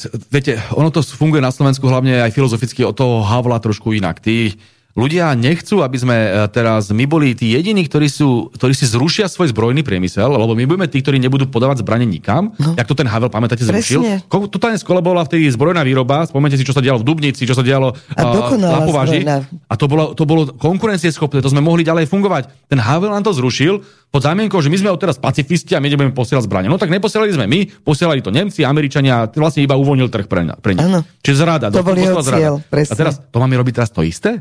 Že my budeme teraz sa hrať, že my neposielame nikam zbranie, lebo sa nám vojna nepáči a budeme vlastne našich robotníkov a našich ľudí ničiť, lebo nebudú mať robotu, lebo nebude zbrojný priemysel. Čiže to je filozofická otázka. My ako štát samozrejme zbranie nikam posielať nebudeme, respektíve nie na Ukrajinu. Ale my teraz nebudeme rujnovať ten zbrojný priemysel, to treba byť v tomto zase národný záujem. Toto je otázka národného záujmu, otázka suverenity.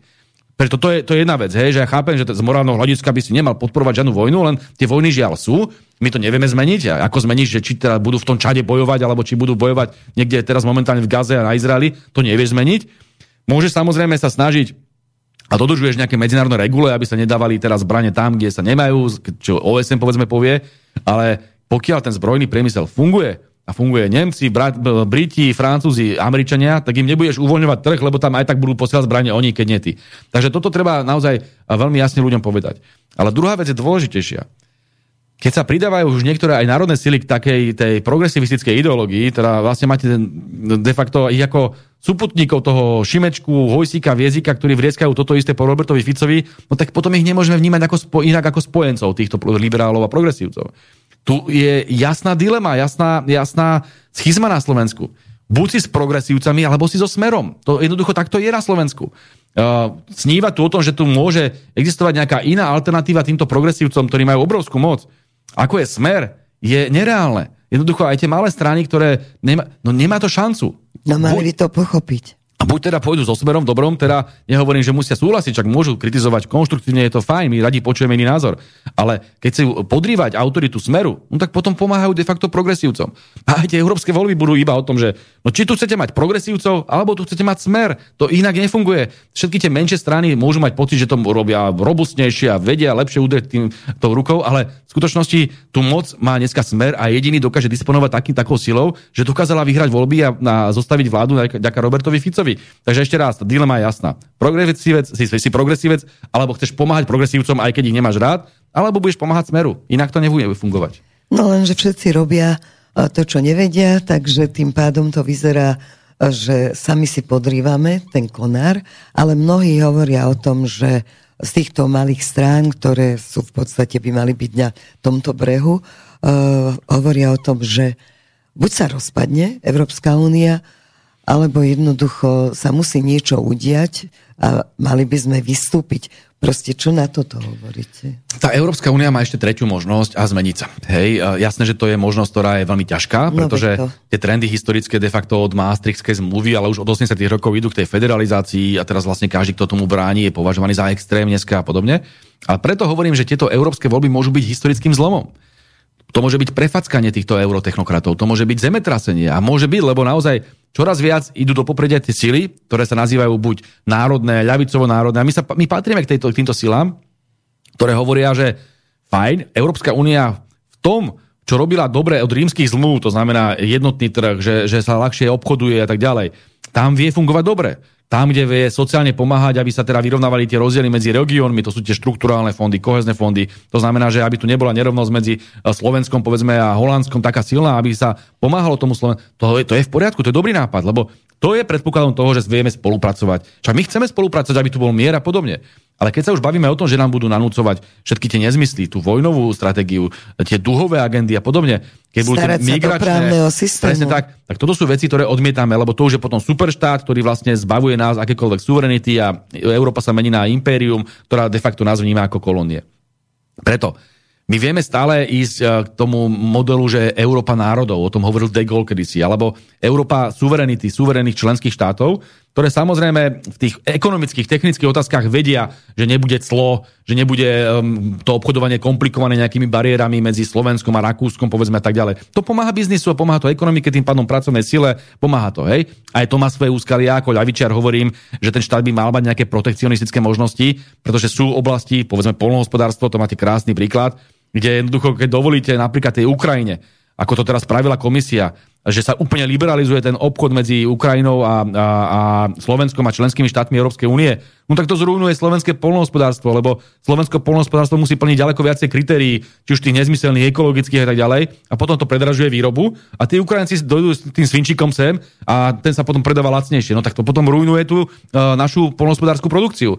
A to... No dobre, komisia to odsúhlasila. A čo môžu urobiť polnohospodári? Protestujú v celej Európe, jasné. Protestuje, ale vie vláda v tomto nejako pomôcť? No neviem. No veď my sme sa pridali e, k tým polnohospodárom a k tým protestom. To nemáme na výber, hej? Že to, že nejakým spôsobom sú aj veľmi nespravodlivo nastavené priame platby. Toto je dedictvo ešte Figela, ešte dedictvo starých vlád, ktorý to takto dohodol. Že tu vlastne de facto teraz diskriminujeme, ale to nie len, že slovenských, to aj polských, aj maďarských a ďalej. Zoberte si, že to Poliaci, ktorí nenávidia Rusko zo všetko najviac na svete a podporujú tú Ukrajinu úplne vo všetkom, tak teraz blokujú hranicu s Ukrajinou, tí polskí farmári, lebo vedia, že ich to zabije, že to je sebevražda. Vy jednoducho tú Ukrajinu nemôžete pustiť do Európskej únie. To je otázka zdravého rozumu. A teraz stárať kvôli tomu, že tam na tom západe nenávidia to Rusko až tak, že si idú až streliť jednu nohu, druhú nohu si odstrelia. Tak teraz budú tak dovtedy po, tých polnospodárov provokovať, že tu z toho bude malá revolúcia. Už to v tom písal ten, ten uh, jak sa volá, ten uh, majster krabicového vína Šuc, uh, Šulc, či Šuc v tom denníku Sme, že áno, to, to, to je polnohospodárska vidiecká revolúcia sa blíži, je to hrozné, treba to zastaviť, oni sa už toho boja. Treba to zastaviť, vidíte, treba to, je, podporovať. To je celoeurópsky trend, že to Kto není... chce jesť za prvé toto a za druhé to, že však my tých farmárov potrebujeme pre Boha. A, a to nie je otázka len slovenských farmárov, to je jednoducho zbúra aj francúzskych, aj polských, aj nemeckých. To znamená, toto je celoeurópsky trend. No ale akú šancu budú mať, keď sa už rozhodlo? Preto opakujem, eh, veľmi záleží od európskych volieb. To sa rozhodlo teraz. To sa môže rozhodnúť inak potom, hej? Aj ten, no, tlak, aj ten tlak môže veľmi pomôcť, lebo vždy máte tú radu. Je pravda, že polnohospodárska politika je o to nebezpečnejšia, že je komunitarizovaná, to znamená, že je plne v kompetencii v Európskej únie. Tam je to, preto je tam ten veľký problém to, napríklad tej otázke uh, kultúry, tými duchovými vecami, tam vieme ešte buchnúť po stole a zavetovať niečo, lebo tam nemá Európska únia právomoci. A preto sa musíme snažiť, aby to právo veta ostalo. Preto to ten Robert Fico často hovorí, že to bude jedna z kľúčových tém aj eurovolieb. Áno, právo veta si musíme uchovať. Otázka migrácie je krásny príklad, lebo tam by nás prehlasovali jedna radosť z hľadiska kvót. Pamätáte si tú otázku kvót? A teraz zase to isté spravili, lebo tam už zrazu rozhodli kvalifikovanou väčšinou, že sa budeme musieť vykupovať za to, že nepríjmeme migrantov. To ešte bude veľká otázka. Ale keď sa bavíme o polnohospodárstve, tam tá Európska komisia si môže rozhodnúť, ako chce. Takže jediná šanca, ako, je, ako zbaviť Európskej komisie to, tejto možnosti, je vyhrať voľby. Jednoducho musíme no, vyhrať dobré, voľby. keby bolo 15 parlamentu. poslancov, europoslancov, keby bolo... Nemyslím na Slovensku, v Európe. Teraz bavím, že v Európe musíme Tak ako voľby. ste na začiatku Áno. povedali, že vlastne už to ide týmto smerom a to by bolo jediné možné riešenie. Áno, jednoznačne. Tak my musíme spraviť si tú domácu úlohu, keď teda každý človek, každý občan sa teraz zamýšľa, počúva nás, že čo môžem ja spraviť, čak ja som tu jeden človek z tých 500 eh, miliónov, ktorí žijú v Európskej únii, čo môžem ja spraviť preto, aby sa to zmenilo? No ísť voliť a voliť proste smer, alebo teda, keď chce a nejakým spôsobom aj iné národné strany, ale ja som už odkázal a veľmi jasne vysvetlil, že jedine smer dokáže tie veci za, za, zabezpečiť, tak uh, ísť voliť. Jednoducho chápem, že tie minulé voľby boli vždy o tom, že došlo, ja neviem, 19% ľudí alebo 18, lebo to nikoho nezaujímalo. Ale tá situácia je dneska úplne iná. Pred 5 rokmi sa tu riešili technické veci. Sa tu riešilo to, že či bude taká smernica, onaká smernica. Dneska riešime dejinú otázku, či ešte Slovensko bude existovať a či ešte nejakým spôsobom vôbec prežijeme, lebo keď zase bude tá Lajenová a tá partia progresívcov pri moci, no tak tu nás dovedie buď k tretej svetovej vojne, alebo k totálnej devastácii slovenskej ekonomiky. No tak šup ku Korčokovi. Korčok, a to by asi posledná téma, a Korčok je uh, Čaputová v sukni. Čo, Korčok je Čaputová sukňa, dokonca ešte možno horšie. Ja som teraz vysvetloval aj kolegom z ARD, mal som tu nemeckú televíziu u seba a pýtali sa ma teda na ten uh, rozdiel medzi uh, Korčokom a Pelegrinim. Hej, že to sú dvaja favoriti, tak to všetci vnímajú. A ja som sa im snažil vysvetliť aj tým Nemcom, aby rozumeli v jazyku, ktorý, ktorý je pre nich zmysluplný.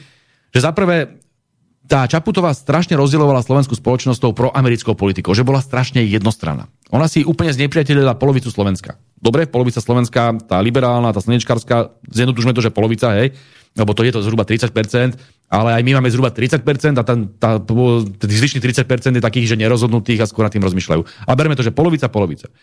Ona polovicu Slovenska doslova antagonizovala. Úplne s nimi pohrdala, tam rozprávala, že ne, nerozumie slovenskému národu a podobne keď chceme pokračovanie tohto, tak áno, zvolí sa Korčok. Len chceme mať prezidenta, ktorý tak silne rozdieluje Slovensko, lebo on je tzv. hardliner. Som to vysvetloval aj tým Nemcom. On je vlastne ten tvrdý zastanca toho amerikanizmu, toho liberalizmu, týchto vecí. Hej? On je ultras. On je to liberálne ultras. Kdežto Peter Pellegrini, ako kandidát to uh, sociálno-demokratického tábora, patrí k tým najumiernenejším politikom tohto tábora.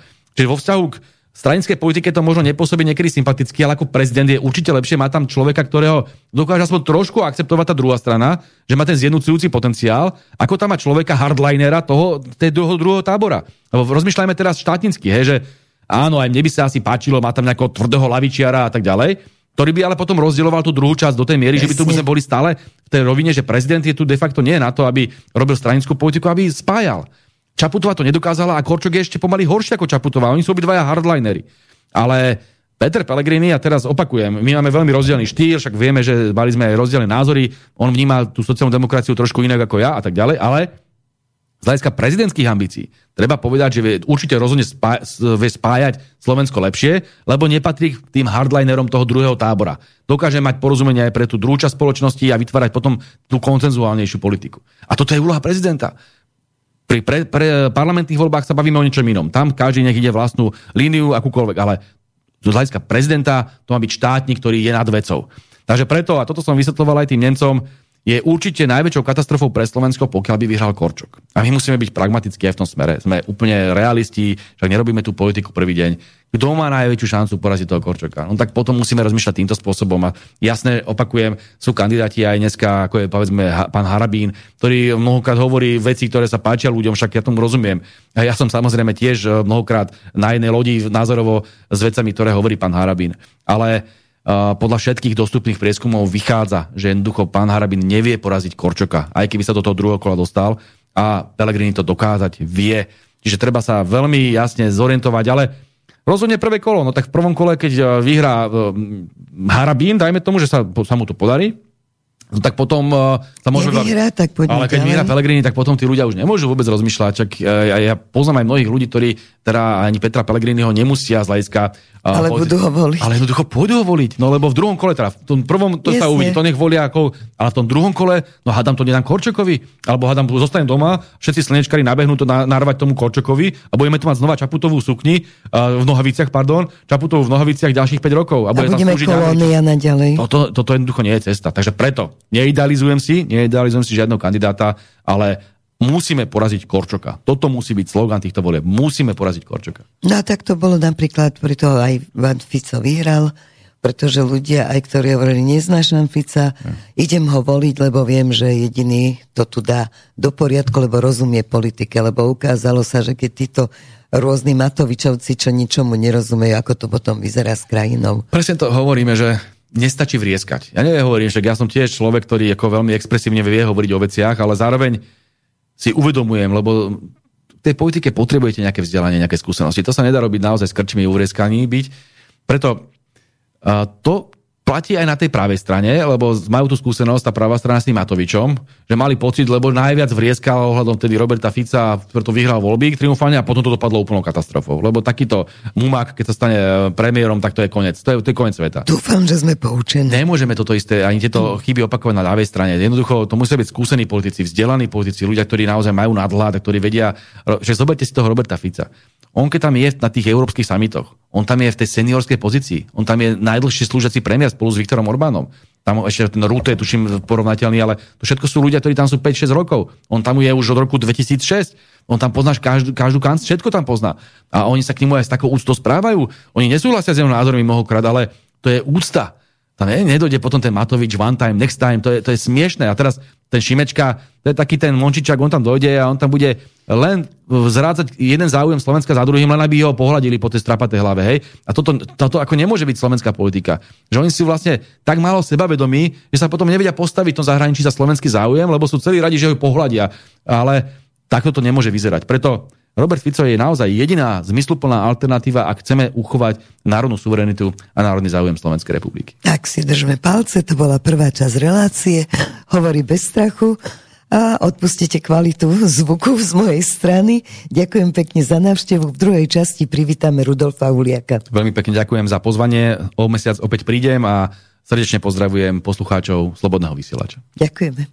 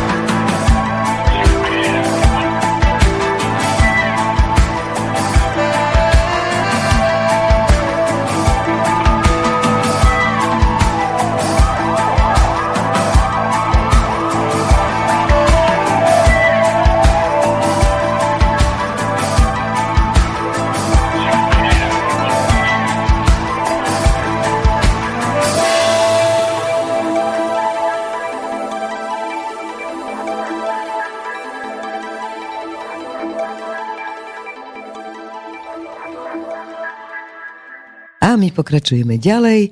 Ďalším hostom relácie hovorí bez strachu je Rudolf Huliak. Vítaj v štúdiu. Dobrý deň, prajem, som veľmi potešený, že ste ma pozvali a že môžem byť opäť medzi vami. A my sa tešíme za tvoj čas, lebo práve teraz si pribehol z rozhlasu, kde si mal partnera, ktorý ťa vytočil, alebo ktorého si ty vytočil. Ja si myslím, že uh, pán Hojsík je veľmi rád a spokojný, keď so mnou môže ísť do takéto debaty. Určite. My si tak, my si tak uh, dá sa povedať, uh, spolu laškujeme medzi sebou. Takže ja skutočne, ja som aj tam vyjadril to presvedčenie, že ja som si nevedel ani lepšieho politického oponenta zvoliť, ani celkovo uh, ako politického partnera, ako to PSK zvoliť. Takže v tomto slova zmysle ja som veľmi rád, že tá strana vznikla, som veľmi rád, že jej personálne obsadenie je tohto charakteru, ktoré je a skutočne budem veľmi rád, keď vydržia čím najdlhšie, pretože politika sa bez oponenta robiť nedá skrátka. No, ja sa až tak neteším, ale na druhej strane uh, nezdá sa ti, že môžu byť nebezpeční, pretože to, čo momentálne robia, môže naozaj viesť aj majda- majdanizácii. Tak to vám poviem, oni nie, že môžu byť nebezpeční, oni sú vrcholne nebezpeční. Keď vidím, ako sa podarilo rozpolarizovať spoločnosť práve liberálom, ktorí hlásajú, že máme byť k seme ústretoví, akýkoľvek názor iný akceptovať, máme byť slušný, láskyplný, v ich konaní slušné, láskyplné nie je absolútne nič. Dnes dokázali spraviť to, že sa nám doslova do písmena rodiny rozvadili na politickom názore, čo tu ešte nebolo za posledných 30 rokov. Na druhej strane e, doslova a do písmena priam fašistickým spôsobom e, reagujú na akýkoľvek iný názor. Takže myslím Sloboda si, slova pre nich asi že sloboda dôležitá. slova, sloboda názoru iného a všetko ostatné, skrátka je úplne, úplne niekde mimo toho liberalizmu. Lebo ja si liberalizmus predstavujem tak, že proste akceptujem toho druhého človeka, veď e, každého, ako sa hovorí, stvoril e, pán Boh na svoj obraz a dal nám tú možnosť výberu názoru, orientácie, e, vierovýznania a všetkého ostatného.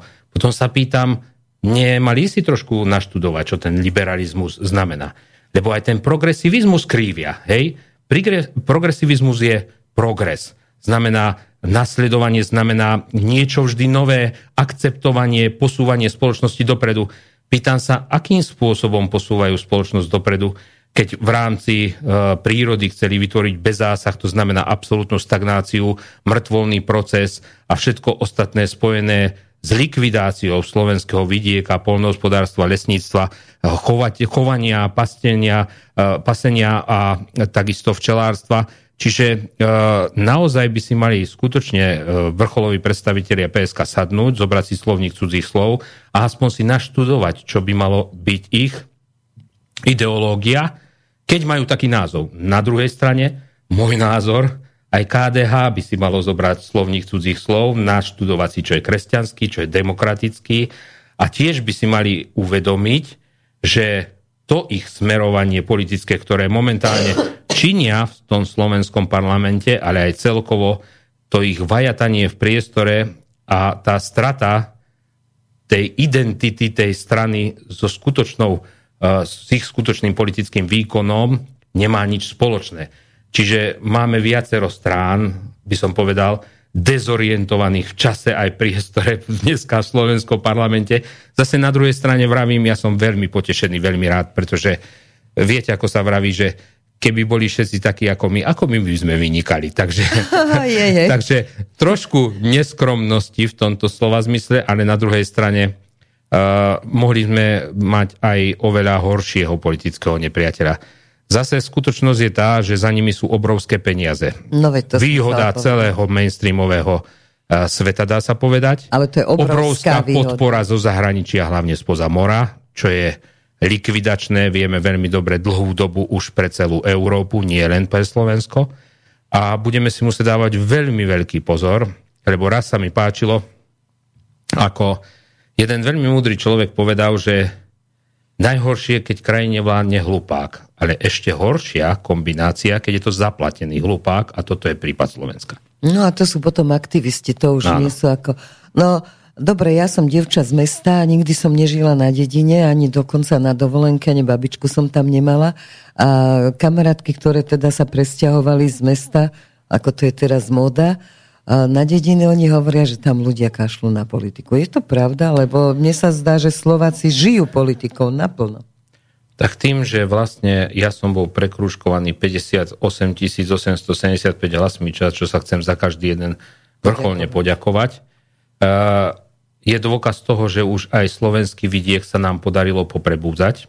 Uvedomili si, že im bolo totálne stupené na otlak, čo sa týka ich životnej úrovne, ich životu, samotnému spôsobu života.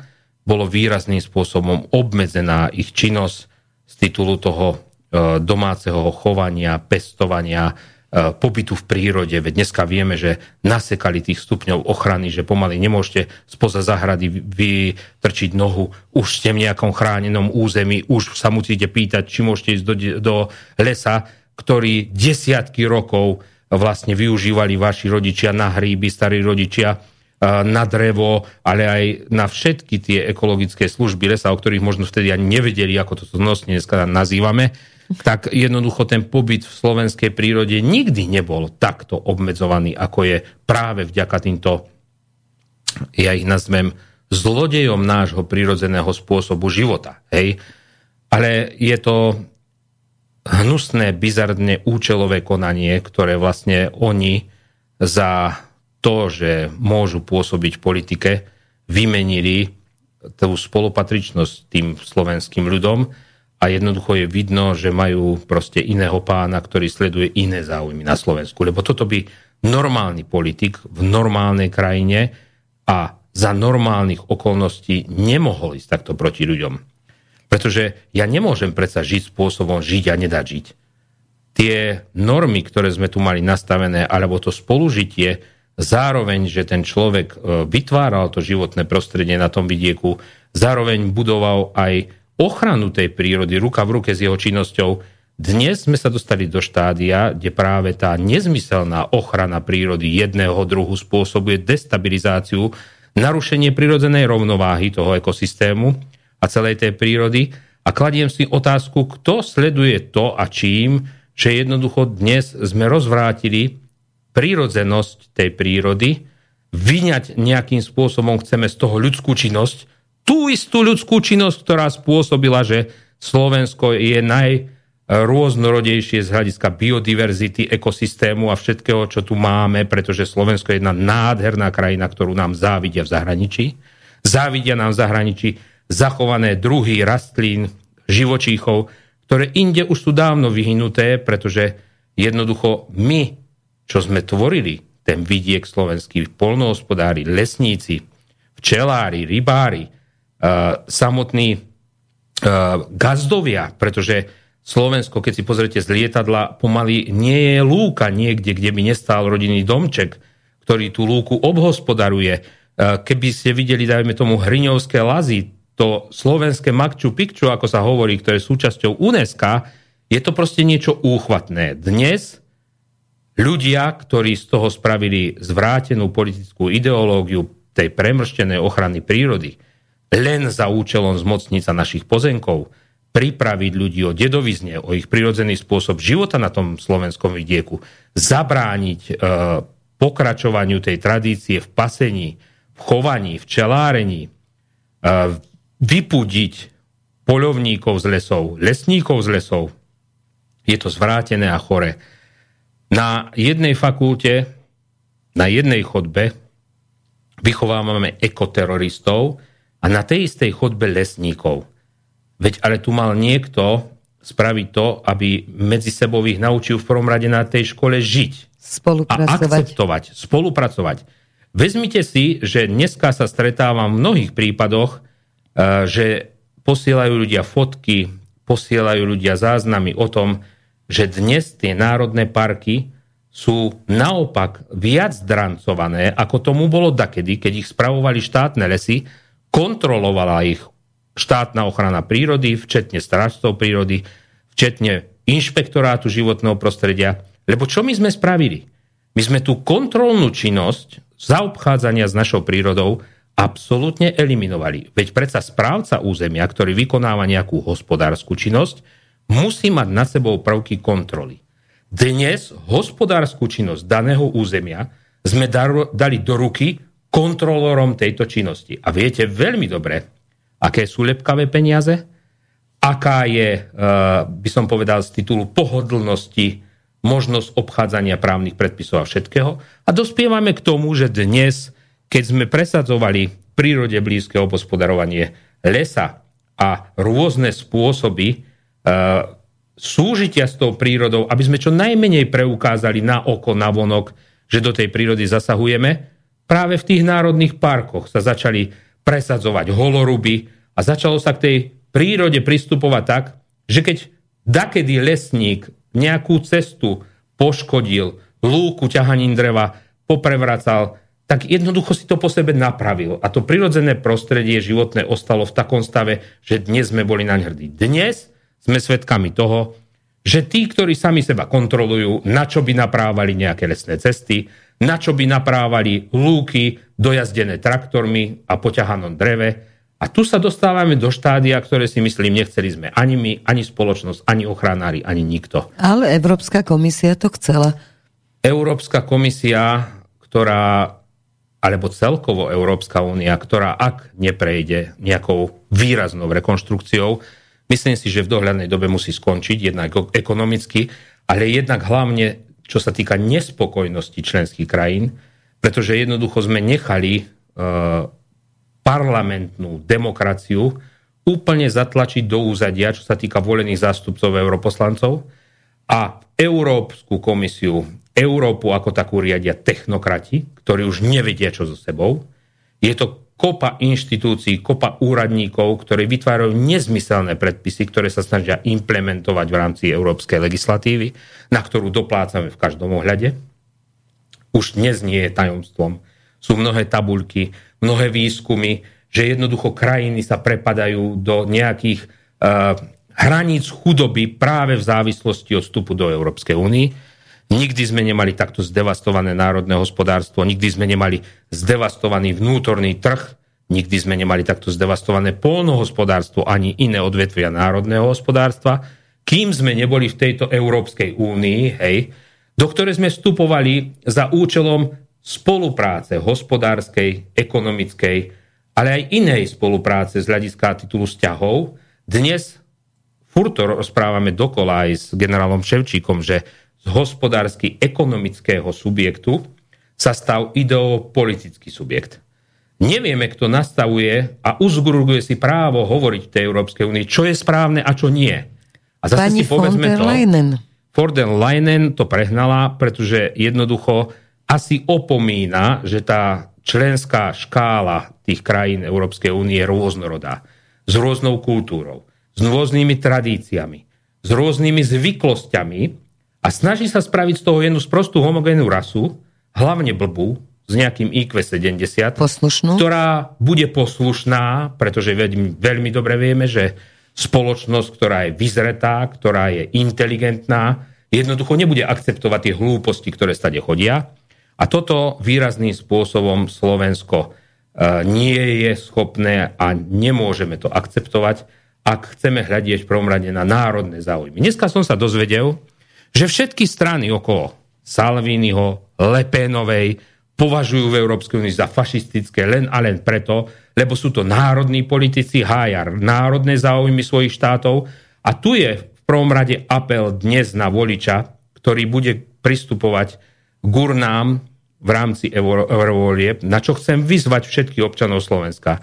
Že ak doteraz tá účasť na tých eurovoľbách bola minimálna, dnes musí byť práve maximálna, a to hlavne z toho hľadiska, že vznikol tzv. slovenský fenomén v Európskom parlamente, že jediní jedni európsky poslanci Slovenska sabotujú a doslova a do písmena udávajú slovenských politikov v rámci Európskej únie a vyvolávajú infringementy, ktoré sa odzrkadľujú na našich peňaženkách, likvidujú národné hospodárstvo Slovenska, upozorňujú na rôzne veci, ktoré nie sú v súlade s európskou legislatívou, nútia byť Slovensko pápežskejšie ako pápež, na čo vehementne doplácame, ale hlavne snažia sa aj podvodným spôsobom implementovať formou zlých prekladov našu legislatívu v rámci európskej legislatívy. Ak si znova navolíme v jazyka Hojsika, ktorí sa vyhrážali, že zlikvidujú polovníctvo, lesníctvo sa im podarilo zlikvidovať už na Slovensku.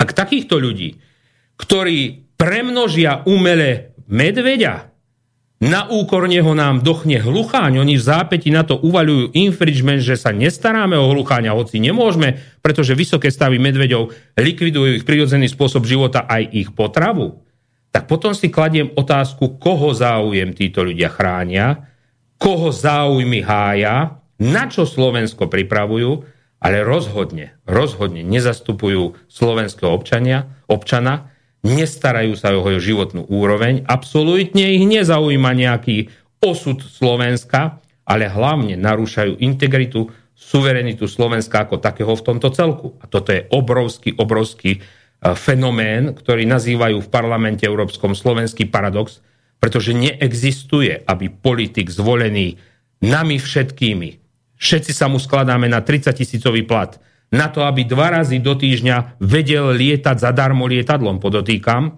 a on chodí špiniť do vlastného hniezda.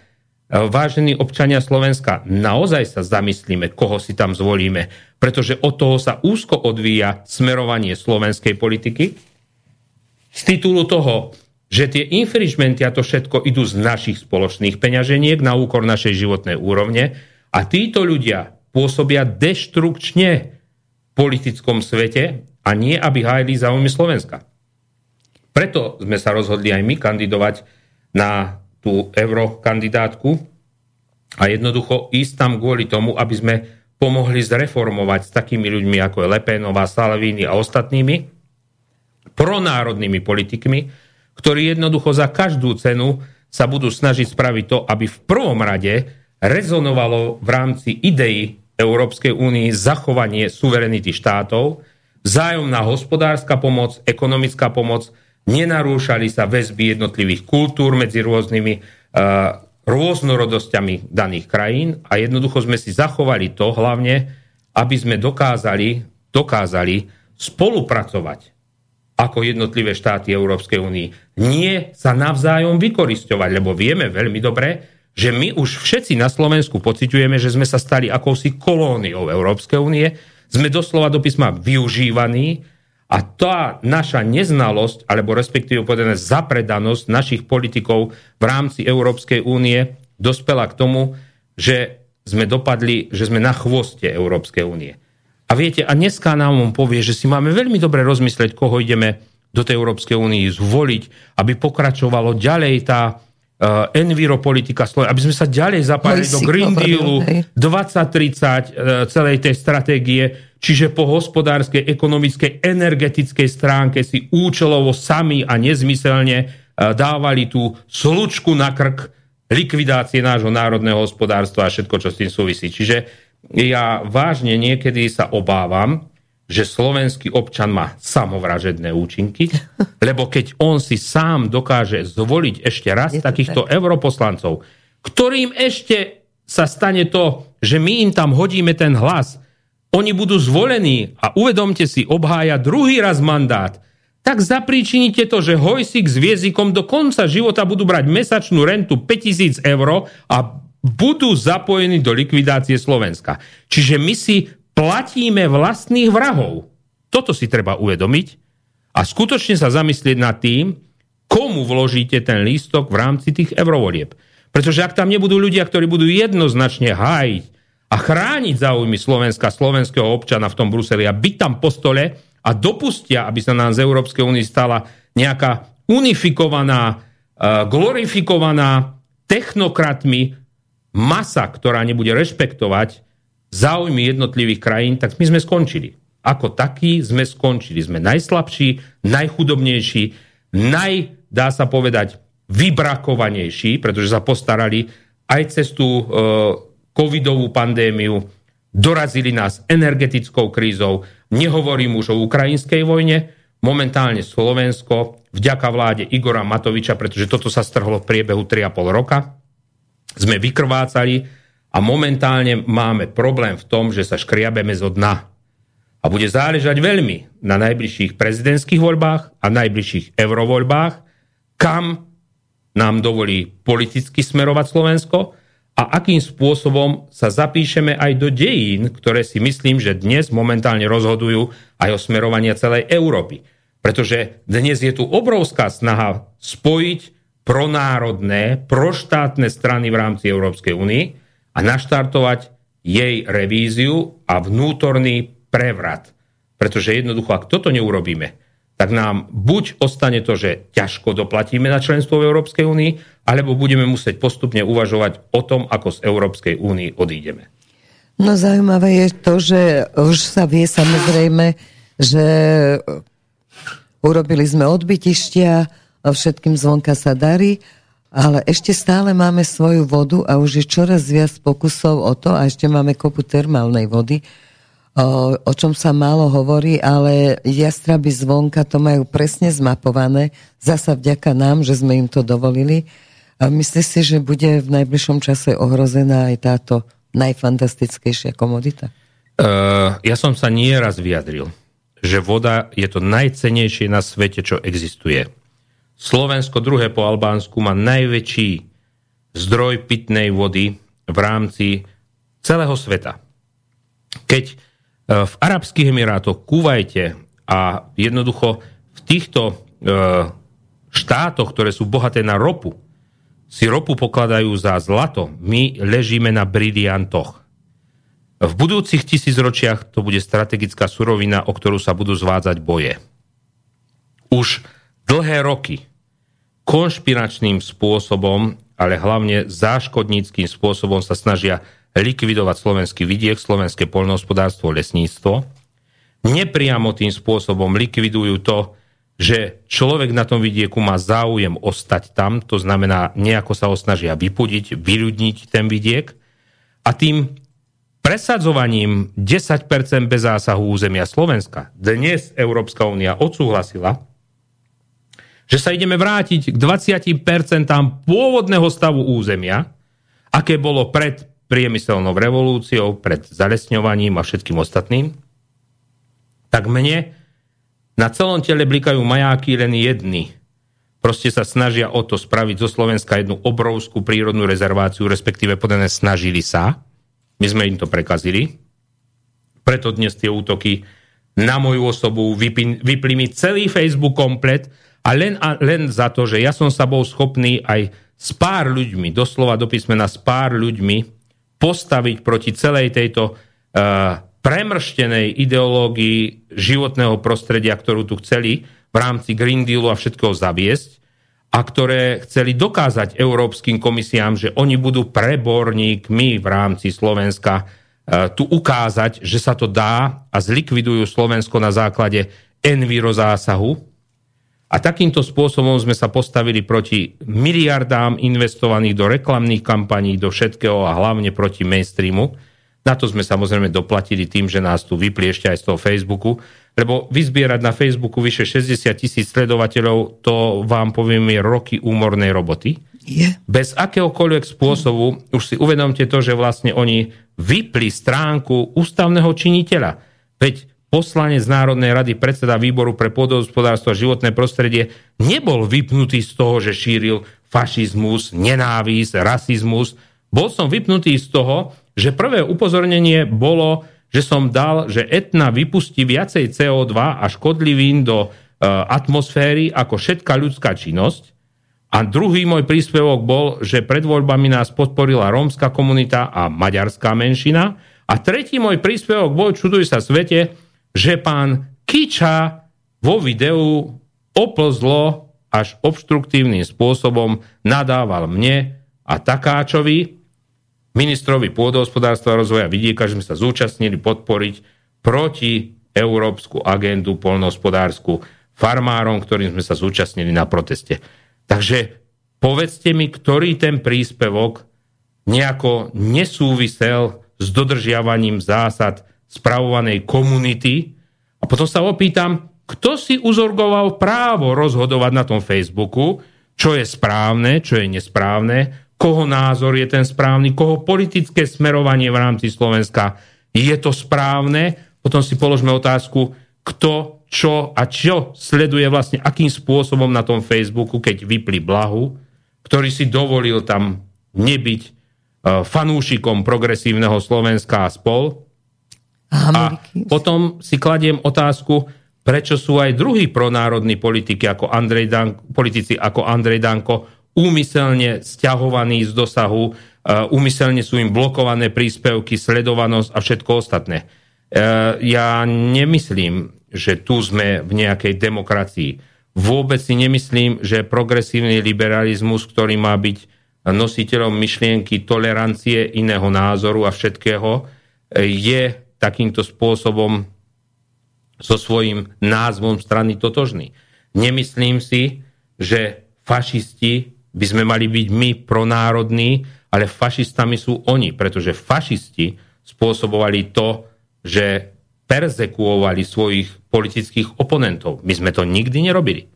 Vy ste zažili za vlády aj Roberta Fica, aj Andreja Danka, čiže pod vládou Smeru SNS, že by bolo do ľudí strieľané vodnými dielami, gumenými projektilmi, že skrátka tu boli nejakým spôsobom marené nejaké prejavy politických oponentov alebo niečo podobné. Dnes sme vo fáze, by som povedal, z ich strany, zo strany médií, teraz nemám na mysli mainstreamové médiá, teda na mysli Máš alternatívne médiá, ale mainstreamové médiá, sme šikanovaní.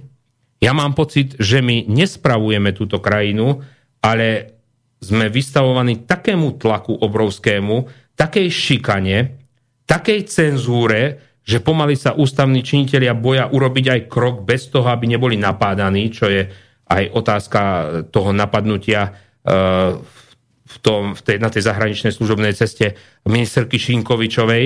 Nikdy toto... No ty si sa vraj vyjadril, že teda bolo tam treba aj strieľať, tak to vysvetli. No zase samozrejme vytrhnuté z kontextu, bol som označený uh, oľajnom, Slovenskom ich hneď nazývať. Nie, sme, to mi lebo toto, cez toto ako je, mi zastáva rozum, aby dehonestoval názor našej krásnej krajiny takýto spolok e, duševných mrzákov, ale jednoducho mne začali vykrikovať, že mi majú zobrať zbrojný preukaz a majú ma, e, neviem čo so mnou spraviť, že som sa vyjadril, že keby si plnila ochranka svoju robotu a keby to bolo v inej krajine, tak by bol zastrelený, pretože jednoducho ohroziť vládneho činiteľa tým, že mu niekto vojde do vládnej limuzíny, ktorý mohol byť opásaný bombou, Jasne. Alebo mohol mať v ruke nejakú kyselinu, alebo čokoľvek iné, a viete si predstaviť, aké spoločensko-diplomatické fópa by bolo vzniklo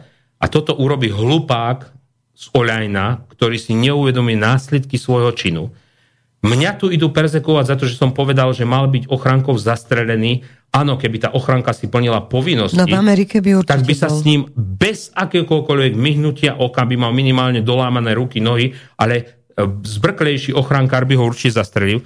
A ja mám články v mobile o tom, kde sa pán Peter Žiga, podpredseda Slovenského parlamentu, vyjadril v diskusnej relácii, že jednoducho Matovič nezvládol pandémiu, nezvládol plošné testovanie, nezvládol proste celý ten uh, anzábel zabezpečovacích uh, tých procesov toho všetkého, tak Matovič sa vyjadril, že by ho mali postaviť múru a zastreliť. Tak povedzte mi, že toto tvrdenie moje, keď som povedal, že boli Objasnil porušené si, aká je práca, protokoly presne, aká je a kde zlyhala, eh, kde zlyhala vlastne di- diplomatická ochrana misií a to, že Matovič sa na oponentský názor politika vyjadrí, že by ho mali postaviť a k múru a zastreliť, tak kto z nás dvoch je duševný mrzák a kto z nás dvoch nerozozná svoje konanie v neprospech spoločnosti ako trestnoprávne, by som sa spýtal. E, Ako naozaj som svetkom toho dennodenne, že oni poznajú len svoje práva. Svoje povinnosti nepoznajú. Oni poznajú trestný poriadok, keď im vyhovuje, ale keď oni sú vystavení tejto rovine, to tiež nepoznajú. Proste oni len vykrikovať, čo je zlé, ale nie vstúpiť do seba, že za 3,5 roka dokázali vytvoriť tu pomaly 9 miliardový deficit. Zmizlo 20 miliárd, ktoré rozmrhali v rámci pandémie, že Matovičové firmy kupovali testy za 50 centov a predávali ich za 5,50 tak ako viete, takýto človek by mal od hamby tížko sedieť pri Pavlínke, šuchať nôžkami a byť rád, že poň ho nepríde Naka alebo niekto iný. No dobre, ale my sme čakali všetci voliči, teraz hovorím za voličov, že s tým niečo urobíte, lebo toto sú fakty a nikto s tými faktami nepracuje. Matovič si tam hrdo nadáva, Kolíková je takmer hviezda každý deň všade. Už sa bojím aj chladničku uh, otvoriť, že vylezie Kolíková. Povedzme si otvorene, že už sú aj medzi poslancami vládnej koalície šumy, No. Že ešte sme ochotní počkať do zrušenia USP, pretože aby ste boli v obraze, všetky tieto skutky, ktoré napáchala predchádzajúca vláda, spadajú pod jej jurisdikciu. To znamená, že keď prídete s čímkoľvek, akýmikoľvek dôkazmi, ktoré by viedli k vyšetrovaniu a naozaj by odhalili tú trestnoprávnu rovinu závažnosti trestnej činnosti v rámci spoločnosti, boli by zmetené Zo zanielitom pod koberec. Áno. Takže zbytočne toto bolo dávať. Hm? Teraz práve očakávam, keďže Sa ruší? nemá v rámci svojich rezortných ministerstiev pod správu silové rezorty, ako je ministerstvo spravodlivosti vnútra alebo obrany, očakávame od koaličného partnera, že skutočne začne robiť svoju robotu, pretože momentálne je byté len do SNS z titulu ministerky životne, e, kultúry, lebo e, vstúpila na krk mimovládkam a snaží sa presadzovať tú tradičnú slovenskú kultúru a všetko s ňou súvisiace. Takisto je... No za tie mimovládky ju každý chváli. Áno, takisto minister životného prostredia, obaja vo svojich resortoch zrušili zmluvy so, s jednotlivými dohodármi, ktorých tam bolo viacej ako pomaly zamestnancov. Robíme všetko preto, aby tie peniaze, ktorými koneční poberatelia výhod na MŽP boli mimovládky typu BROS a spol, aby končili skutočne v tom životnom prostredí, skutočne v regiónoch, v obciach, v dotknutých mestách, aby končili v upolnohospodárov, lesníkov, ktorí zabezpečujú práve tie biotopy pre tie chránené živočíchy. Takže momentálne ja mám pocit, ako keby bolo najviac kopané do SNS, do ich rezortných ministrov a bola vlastne odvracaná akákoľvek iná pozornosť od čohokoľvek, ale vra, vravím, po zrušení USP všetci túžobne očakávame, že nebudeme len tí, čo stoja a dlažobné kocky sa do nich hádžu a my No. si lížeme rany, ale že budeme tí, ktorí tie dlažobné kocky zdvihnú a začnú skutočne tieto útoky aj opetovať a začneme trošku zamestnávať tú opozíciu práve tým, že nie my budeme chodiť po trestných oznámeniach vypovedať a obdobným spôsobom nás budú zdržovať, budú nám z 211 posielať. Nezmyselno, že moja pracovníčka na obecnom úrade inšie nerobí, len druhý týždeň už kopíruje výsledky jednotlivých komisí a všetky tie sprostosti, ktoré nám tam prišli, ktoré zdržujú chod a službu pre občana ako takého, e, našli si proste v celom tom systéme, či už správneho konania, spravovania veci verejných, v politickom živote a pri riadení štátu, toľko tých medzier a tých obštrukčných možností, že ich plne využívajú a preto Slovensko nie je schopné sa už konečne rozbehnúť. Oni takú ručnú brzdu zatiahli celej tej administratíve tým zdržovaním a tými procesmi, ktoré by tu nebolo nikdy v živote predpokladal, že sú tak nastavené, že sa takto dajú zneužiť. Vedeli, čo robia. Vedeli, čo robia. Proste uh, mali kopu dohodárov, kopu mladých právnikov, kopu hlavne IT schopných ľudí, ktorí práve týmto ovplýva tá mladá generácia, hej, že ovládajú tieto technológie, my starší sme skôr na tú racionálnu stránku veci, používanie zdravého srdiackého rozumu a ten pravý výkon, čiže robiť od nevidím do nevidím, len to, vieš, oni to niekedy dokážu nahradiť tým šmahom ruky, použitím toho počítača, toho programu, tej umelej inteligencie. Vedie až, až desivé, ako tú umelú inteligenciu používajú aj pri tých jednotlivých svojich vystúpeniach on keď si tam nedá ten notebook alebo si nevezne tie vytlačené stránky nevie, čo má povedať. on by tam nemal čo povedať. Nie, že nevie, čo by mal povedať, on by tam proste nemal čo povedať. Kde on by bol schopný súvislý hodinu a pol alebo hodinu Jasne. a tri štvrte prejavu, ako som schopný ja kedykoľvek na počkanie. Takže v tomto vidíš, že politik a politik. Politik umele vytvorený, nejakou namasírovanou, špecifickou organizáciou, ktorá ich má ako počablónov, lebo keby si videla, to je intonácia, to je skladba, to je proste gestikulácia. Umelá ako keby jedna áno. mater mala proste. A to sú politici, ktorí, vieš, keby to aspoň prospelo veci, že prídu s niečím, čo, čo nás posunie niekam posunie. Veci, Ale aj teraz uh, Marcinekova prišla s tým a už sa do nás navážajú, že sme nezahlasovali za jej návrh poslanecký, aby matky s deťmi mohli byť v nemocnici ako Áno, takzvaný stoličkový. Áno, aby tam ale... mali stoličku. Ja som bola, prepáč, že ti skočím do toho s vnukom, keď bol maličky v nemocnici a to nevydržíš na tej stoličke, to sa vôbec nedá. Ale tu je, a ruší to aj tej ostatnej tu deti. je jedna vec takáto, hej, ale čo ja viem, nikdy neodopreli malému dieťaťu možnosť Samozrejme. rodiča byť v nemocnici.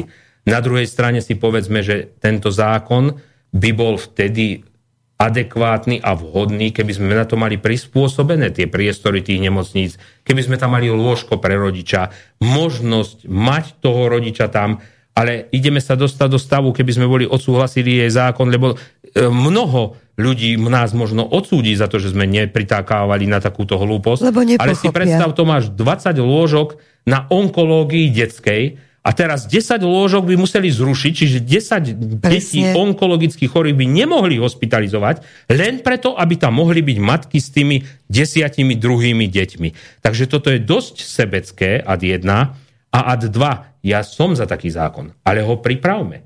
Pripravme ho najprv tak, že naštartujeme ekonomiku Slovenska, dovolíme si mať nemocnice, ktoré umožňujú takúto službu tomu detskému pacientovi. Zase na druhej strane ešte raz podotýkam, že tá tá veková hranica musí tam byť stanovená, predsa s 15-ročným longošom tam nebude matka len za to, že ho, že ho nenaučila trošku zákon, samostatnosti samozrejme. alebo čokoľvek, hej. Ale na druhej strane dneska tá možnosť tam je, tie malinké detičky sú tam s tými svojimi rodičmi, čiže uh, zase vytvorili nejaký politický tlak na tú koalíciu, umele vytvorený, aby rozpoltili tú spoločnosť ešte viacej a poukázali na nás, oni sú tí zlí.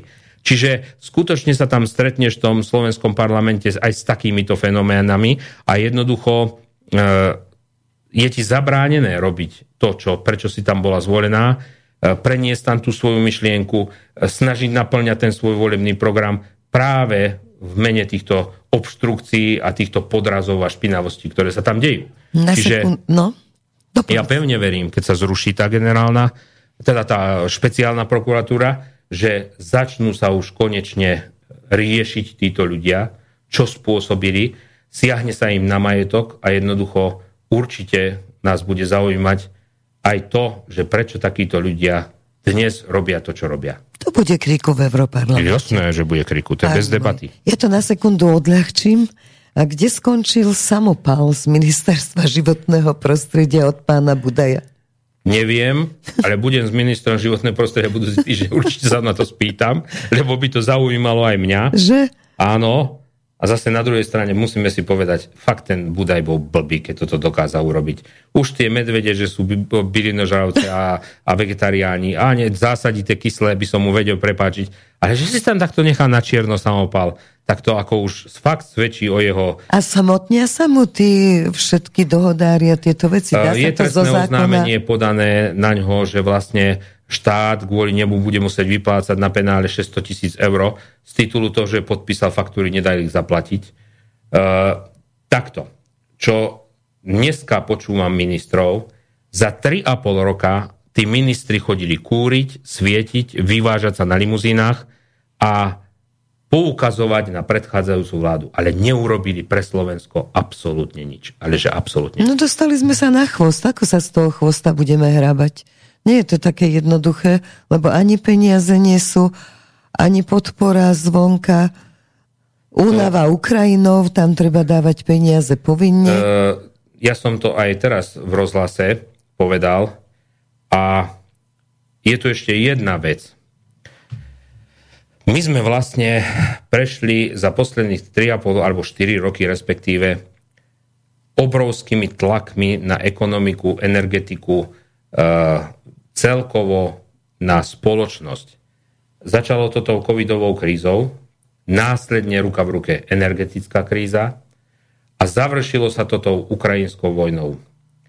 Ja skutočne, čo mám informácie, čo si aj myslím a čo vidím a pozorujem, veď vždy som chodil s otvorenými očami, my sme podľa mňa neboli v horšom stave ani po druhej svetovej vojne, čo sa týka rozbitia spoločnosti, likvidácie infraštruktúry, eh, úrovne verejných financií, likvidácie národného hospodárstva.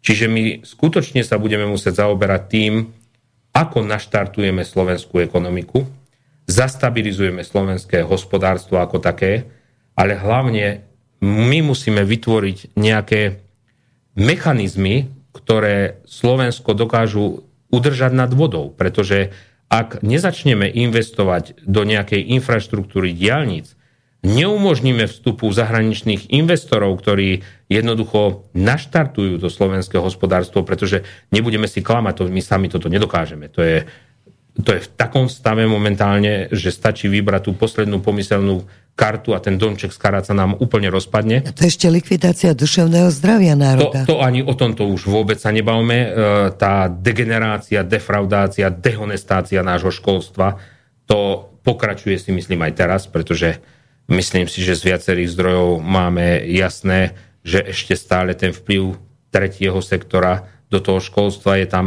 jednoznačný. Veľmi silný. Veľmi silný. A potom budeme musieť rozhýbať trošku aj koaličných partnerov, aby začali robiť minimálne také veci, ako robí teraz rezorty SNS. A no dobre, len neprináša to, to... Že my skutočne bojujeme s tou opozíciou no. a s tým systémom, ktorý sa tu snažila nastaviť. No ale to sa chcem opýtať, že prečo? Lebo potom ľudia si hovoria, že je, oni sa aj tak rozpadnú, čo to je za koalíciu, keď Danko proste ide proti ním, tak vysvetli to ľuďom, že len, aká je politika SNS v tomto ohľade, lebo stále to, hovoríte, keby to my ľudia, to budeme držať, to my sa nerozpadneme. Videli, veď, veď o tom toto práve no. je. Uh, zase, ako sa tým ľuďom bude páčiť, keď my tam budeme 4 roky pôsobiť a neurobíme nič? My sme tam predsa išli s nejakým programom. Vstupovali sme do koaličnej dohody s našim programom, nachádzali sme prieniky a dohodli sme sa, že toto a toto sa v tomto štáte urobí. A teraz, keď sa to nerobí, my máme čúšať? Veď my hlasujeme za veci prospešné pre ľudí. My nenarúšame celistvo z toho, že by sme sabotovali hlasovanie, nepríjmanie zákonov, ale na druhej strane prirodzené preca, že tlačíme na naplňanie nášho programu, že sa snažíme, aby to Slovensko smerovalo tam, kde avizoval aj Robert Fico na tých protestoch. A nie je to priskoro? Nie je to priskoro. Prečo? A kedy to chceme začať, sa opýtam. Kedy chceme pýtam. začať robiť, sa pýtam. Pretože už sme tu 4 mesiace a pomaly po nás nič nevidno. Až na pár škriekajúcich mimovládok, pár škriekajúcich aktivistov, ktorých niekto platí za nejakým účelom, lebo ja už neverím, že si to aktivisti rozbíjajú naše pôsobenie len tak, lebo to sa nedá. To skrátka je už tak do očí bijúce, aby, nehnevaj sa, dneska máme tu komisiu a štátneho, dá sa povedať, poverenca Petra Kotlára, doktora Petra Kotlára, ktorý si zobral v rámci svojej politickej pôsobnosti, že vyšetrí tú šikanu či už zdravotnícku, spoločenskú, v rozpore úloha. s Medzinárodným dohovorom o ľudských právach. Vieme veľmi dobre, že dnes majú na svedomí cez 35 tisíc ľudí, väčšinou dôchodcov, ktorých e, zabili, účelovo, úmyselne zabili, doslova do písmena, pretože neposkytnutie zdravotnej, e, náležitej e, zdravotnej pomoci a všetko, čo to prinieslo zo sebou ruka v ruke, to nezvládnutie tej pandémie. Ale aj dôsledky ale aj očkovania. Následky očkovania všetci veľmi dobre vieme a všetko to, že tu rozdelí obchod pomyselnou páskou, vpravo môžete ty, vľavo nemôžete ty. Ako, vieš, ja koľko razy sa zamýšľam, že ako sme im toto mohli žrať keď si to tak vezneš. No a ja Dneska tvrdím, tu... že tí, čo to no, nežrali, boli najodvážnejší áno, ľudia. ale teraz si vezni ďalšiu vec. Dnes, keď sa toto snažíme vyšetriť, tak nie, že by nám pomáhali, poukazovali, nosili dôkazy, ale ešte nejaký bezvýznamný, nechcem sa vyjadriť čo, začne do kotlára byť z každej strany, že ty si skončil a ty neviem čo a budeme sa zasazovať o to, aby ťa odvolali. No čo spôsobia? Tak odvolajú ho a prestane sa COVID vyšetrovať. Tak potom si kladiem otázku, komu ten Herodoš slúži? Veď, veď ľudia, otvorte oči, Veď si vezmite A4, rozdielte si ho pomyslenou čiarou na, na poli, alebo si ju jednoducho nakreslite tú čiaru. Na ľavú stranu si dajte to, čo robí Kotlár, na pravú stranu si dajte to, čo robí Heredoš a budete vidieť, kto robí pre Slovensko a kto proti nemu. Veď na jednej strane barikády stojíme, v jedných zákopoch sme a my nepotrebujeme ďalšie kláty pod nohy, my nepotrebujeme na to vraziu dýku e, do chrbta z vlastných hradov. Veď nech si niekto pozrie aj moje pôsobenie v parlamente, alebo pôsobenie ministerky Šinkovičovej, ministra Tarabu. Nech si niekto pozrie naše pôsobenie, ak mi ukáže jeden jediný fakt, ktorý je v rozpore s tým, prečo sme tam išli, v rozpore s našim programom a či my niečo pre tých ľudí robíme, alebo nie. Pretože ja, ak raz sa na mne vystriedajú od 5 do 10 návštev denne, ak raz sa snažím a vytváram symbiózu ministerstvom životného prostredia a ministerstvom pôdohospodárstva, aká tu 30 rokov nebola. Pretože tu vždy ministerstvo životného prostredia išlo proti ministerstvu e, pôdohospodárstva a rozvoja vidieka. Jednoducho vždy si hádzali navzájom klacky pod nohy. Dneska to nemáme. Dneska sa snažíme nastaviť, aby sa pohodlne pracovalo polnohospodárom, lesníkom a aby sme nejakým spôsobom našli tú ochranu prírody ruka v ruke s tým pôsobením tých ľudí na tom vidieku. Čiže ja nechápem dnešných občianských aktivistov, keď nám začnú vykrikovať, že sme im nepomohli sa niekde umiestniť, alebo čo.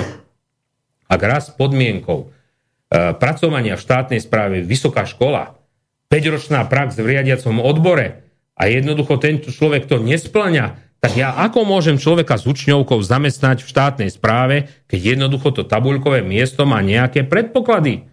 Takže bohužiaľ, či sa na mňa takto hnevá alebo nie, ja som nešiel do politiky vytvárať niekomu pracovné príležitosti, ja som išiel do politiky nastavovať systém, aby fungoval pre všetkých, aby bol rovnaký meter pre všetkých a aby jednoducho tá politika konečne začala fungovať.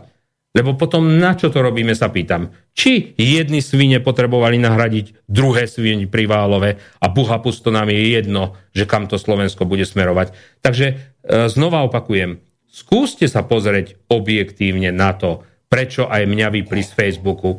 Dobre, ale ako sú na tom tí polnohospodári? Pretože Európska komisia vlastne rozhodla, že budeme dostávať všetko to svinstvo z Ukrajiny a nemôžu si pomôcť. Čo majú robiť? Čo vy im v čom môžete pomôcť tejto situácii? Dneska som aj v rozhlase povedal, že prečo nevidíme v jednotlivých spravodajstvách po celej Európe štrajkujúcich tých polnohospodárov? Prečo to tlmia? Prečo to neukážu, že je tu niečo zlé v tej politike polnohospodárskej Európskej únie. Že jednoducho aj naši polnohospodári už vyšli do ulic, pripojili sa k týmto celoeurópskym protestom a skrátka treba apelovať na tú komisiu Európskej únie, aby konečne nastavila tie podmienky pri polnohospodárov a chránila ich záujmy.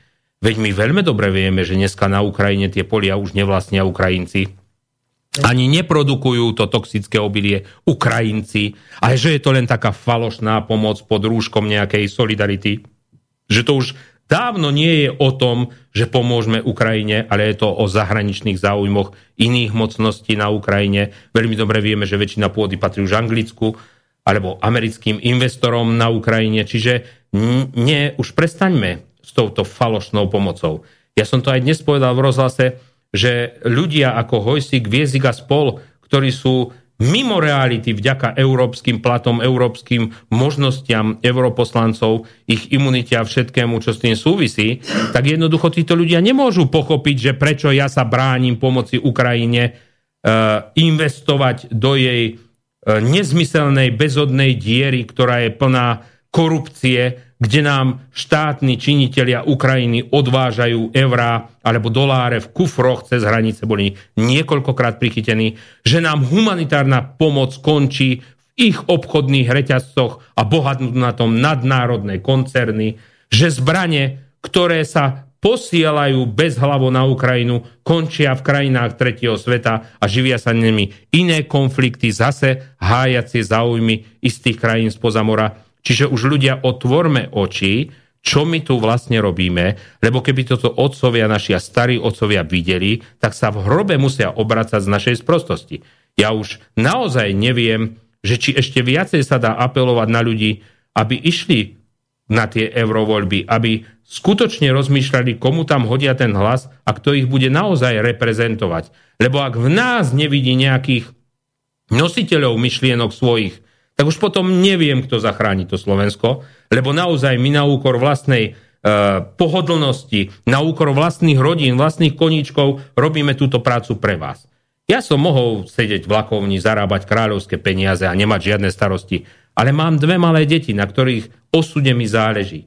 Záleží mi na Slovensku. Som lokál patriot, ako aj bol môj starý otec, jeden, druhý, ako boli moji rodičia, si myslím. A vždy sme boli v prvom rade hrdými Slovákmi. A nemôžeme dovoliť to, aby sme stratili tú identitu, lásku k rodnej hrude a všetkému, čo nás tí starí rodičia, rodičia naučili pre Boha živého. Nechcite toto odo mňa. Ja sa nestanem teplým, alebo sa nestanem nejak inak zdegenerovaným, alebo iným spôsobom dezorientovaným len tak pre niekoho, kto si myslí, že je to dnes moderné, alebo účelové správanie týchto ľudí je pre niekoho veľmi výhodné. A toto naozaj ja dnešnému Slovákovi vyčítam, že si nevie sadnúť niekde do ticha, mimo vplyvu tých krabíc, ktoré majú v obývačkách a že si to nezvážia a hlavne neuvedomia, že jednoducho nikto iný nám dobre chcieť nebude spoza hraníc. Že to musíme byť my, ktorí si tu buchneme po stole a povieme si a dosť. A Slovensko si zaslúži, aby sme si ho riadili sami, neimplementovali tu ten paškvil, ktorý chodí tu z Európskej únie v takom rozsahu, že to blbý vidí, že to s našimi záujmami nemá nič spoločné a jednoducho nepristúpime skutočne k tomu, aby tu zvíťazil zdravý sediacký rozum. Lebo to je jediná vec, ktorý momentálne Slovensko zachráni. Myslíš si, že by sa mohlo zjednotiť Slovensko práve pri pomoci polnohospodárom, lebo toto je taká nová správa. Európska komisia rozhodla, teraz sme troška nahnevaní, ale neuvedomujeme si, čo to naozaj obnáša pre naše životy. Veď to sú život ohrozujúce aj farmárov, aj ľudí, ale aj tých, čo to budeme konzumovať. Veď my si tu dávame naozaj pozor na tie normy, aby sme jedli ako tak zdravo, a toto je tak vážna vec, že mohlo by sa zjednotiť ľudia. Naozaj by sme vyšli do ulic v záujme polnohospodárstva, v záujme našich životov. Treba si položiť jednu otázku. Prečo pestovanie krumpľov, cesnaku, cibule, papriky, paradajok, jablk nie je pre Slovákov zaujímavé? Na jednej strane likvidujeme akúkoľvek CO2 stopu, pretože toto všetko k nám dováža 1300 kamionov spoza hraníc s 35 litrovou spotrebou každý deň. Kladiem si otázku, kedy Hojsik s Viezikom a táto banda ekoteroristov a ekoaktivistických prisluhovačov iného systému poukáže na tieto veci. Veď nastavme systém, aby slovenskému polnospodárovi sa oplatilo tie zemiaky pestovať. Aby spodok Slovenska pestoval ovocie, zeleninu, kvety. Stred Slovensko krmoviny, ktoré budú náš hovedzí dobytok a naše svine vypásať. A vrch Slovenska zemiaky, tú kapustu, ako tomu bolo odjak živa, keď je tam chladnejšie, keď je tá pôda menej úrodná. Veď nájdime nejakú symbiózu v tom, aby Slovensko, ktoré dokázalo byť 100% potravinovo sebestačné, dokázalo byť znova. Pomôžme klíme, pomôžme eliminácii CO2 takýmto spôsobom. Naštartujeme národné hospodárstvo, zamestnáme ľudí na slovenskom vidieku, budeme jesť zdravé slovenské no, potraviny za slovenské zdravé ceny toto závisí od vás. Takže čo sa preto dá v tomto stave urobiť, keď jednoducho... Vieš, e, záleží od nás. Záleží, pokiaľ by bruselská politika no? nebola devastujúca natoľko, že ti to nedovolí robiť. Ale ako sa jej dá vzoprieť? Nedostaneš nejako... skrátka dotácie, alebo respektíve tvoje dotácie sú obmedzené, účelovo vztiahnuté len na istý proces, ktorý nám škodí. Toto treba zvrátiť v Európskej únii. Na toto treba nové eurovoľby a nových ľudí tam, ktorí budú racionálne pristupovať so zdravým sediackým rozumom aj k takémuto druhu politiky. Veď my sa nebránime záchrane životného prostredia, záchrany dopadov na klímu, ale toto je cesta, nie cesta obmedzení, že nebudeme môcť v hore uh, píliť stromy od začiatku apríla do septembra, pretože tie vtáky tam hniezdili tisícky rokov a budú tam hniezdiť ďalej. Pretože my nejdeme vyklc celú horu a nejakým výrazným spôsobom zasiahnuť do akéhokoľvek života v hore, ale predsa idem odpíliť strom, keď je sucho, nepoškodím lúky, nezdevastujem potoky a ich korytá a nezničím okolitú prírodu, ako a nás sie, nútia robiť teraz. Vtedy. A siať a kosiť budem vtedy, keď polnohospodár ráno vidie vonka a povie si, a idem to robiť a nebude mu to diktovať aký blázon z Bruselu, ktorý nevie čo so sebou, vozí sa na kolobežke, žuje žuvačku, má kontík a vyzerá ako pripečený. Toto mňa na tom rozčuluje, chápeme sa, že jednoducho my sme sa zbavili toho zdravého sedliackého rozumu, úcty k šedinám, nastaveniu tej symbiózy života s našim telom a s našim procesom žitia a bytia na tom slovenskom vidieku, veď tí starí ľudia nepotrebovali hodinky, nepotrebovali predpoveď počasia, mali znaky v tej prírode, ktoré im všetko toto dala. Vedeli absolútne presne, kedy ich pokosiť, kedy to seno sú schopní usušiť, vedeli absolútne presne, kedy zožať, vedeli, kedy stromoťať, kedy zasadiť nový a tomuto by sme sa mali opätovne začať venovať, ak sa chceme zachrániť. Pretože netreba vymýšľať teplú vodu a draho za to platiť ešte k tomu. Treba len skutočne uchopiť zdravý rozum do hrsti a začať ho používať. Ja nič iné nechcem. Len sa vráťme k zdravému rozumu a prestaňme krmiť týchto špinavých technokratov, ktorí si z tohto na úkor nás všetkých spravili jeden špinavý, fungujúci biznis, a z nás urobili doslova a do písmena rukojemníkov vo vlastnom štáte. Dobre by bolo urobiť aj nejakú koalíciu. Myslím, že Janko Baranek sa na to aj chystá. Nechcem predbiehať udalosti, možno to vyjde. Nejakú koalíciu zabráneniu Green Dealu. Pridal by si sa? Pevne verím, že určite. Ja si myslím, že ja som skutočne postavil sa proti takej sile. Bol som niekoľkokrát atakovaní, boli snahy o moje podplatenie. Bolo tu proste vyvíjaný akýkoľvek účelový prostriedok, len aby som sa do tohto nepúšťal. Ja som veľmi rád, že som odolal všetkému tomuto tlaku. Veľmi rád som tomu, že sa mi podarilo strhnúť na svoju stranu aj tú širokú verejnosť, pretože dneska, keď idem po Bratislave, zastavujú ma mladí ľudia držia mi ruky a vravia, že mi fandia Super. a jednoducho sa nám darí skutočne prevracať celú tú e, falošnú ideológiu na tú správnu stranu zdravého rozumu, tak toto je to, čo ma dokáže hnať neskutočným spôsobom, neskutočnou energiou dopredu. Ďakujem ti za navštevu v štúdiu. To bol Rudolf Huliak a relácia Hovorí bez strachu. Lučí sa s vami Erika Vincovreková. Ďakujeme za pozornosť, do počutia a pekný večer. Ďakujem aj ja a ďakujem hlavne za možnosť niekde tie názory ďalej medzi ľudí šíriť, aj keď ma ten americký Facebook takto špinavo vypol. Keď to hovoríš s americkým Facebookom, tak ešte jedna radosná udalosť na záver. Práve včera, včera vznikla nová SIA agentúra WordPress, ktorá sa nebude dať vypnúť. Takže už teraz ťa pozývam na rozhovor a vás všetkých. SIA WordPress. Veľmi sa teším. Táto relácia vznikla za podpory dobrovoľných príspevkov našich poslucháčov. I ty sa k ním môžeš pridať. Viac informácií nájdeš na www.slobodnyvysielac.sk Ďakujeme.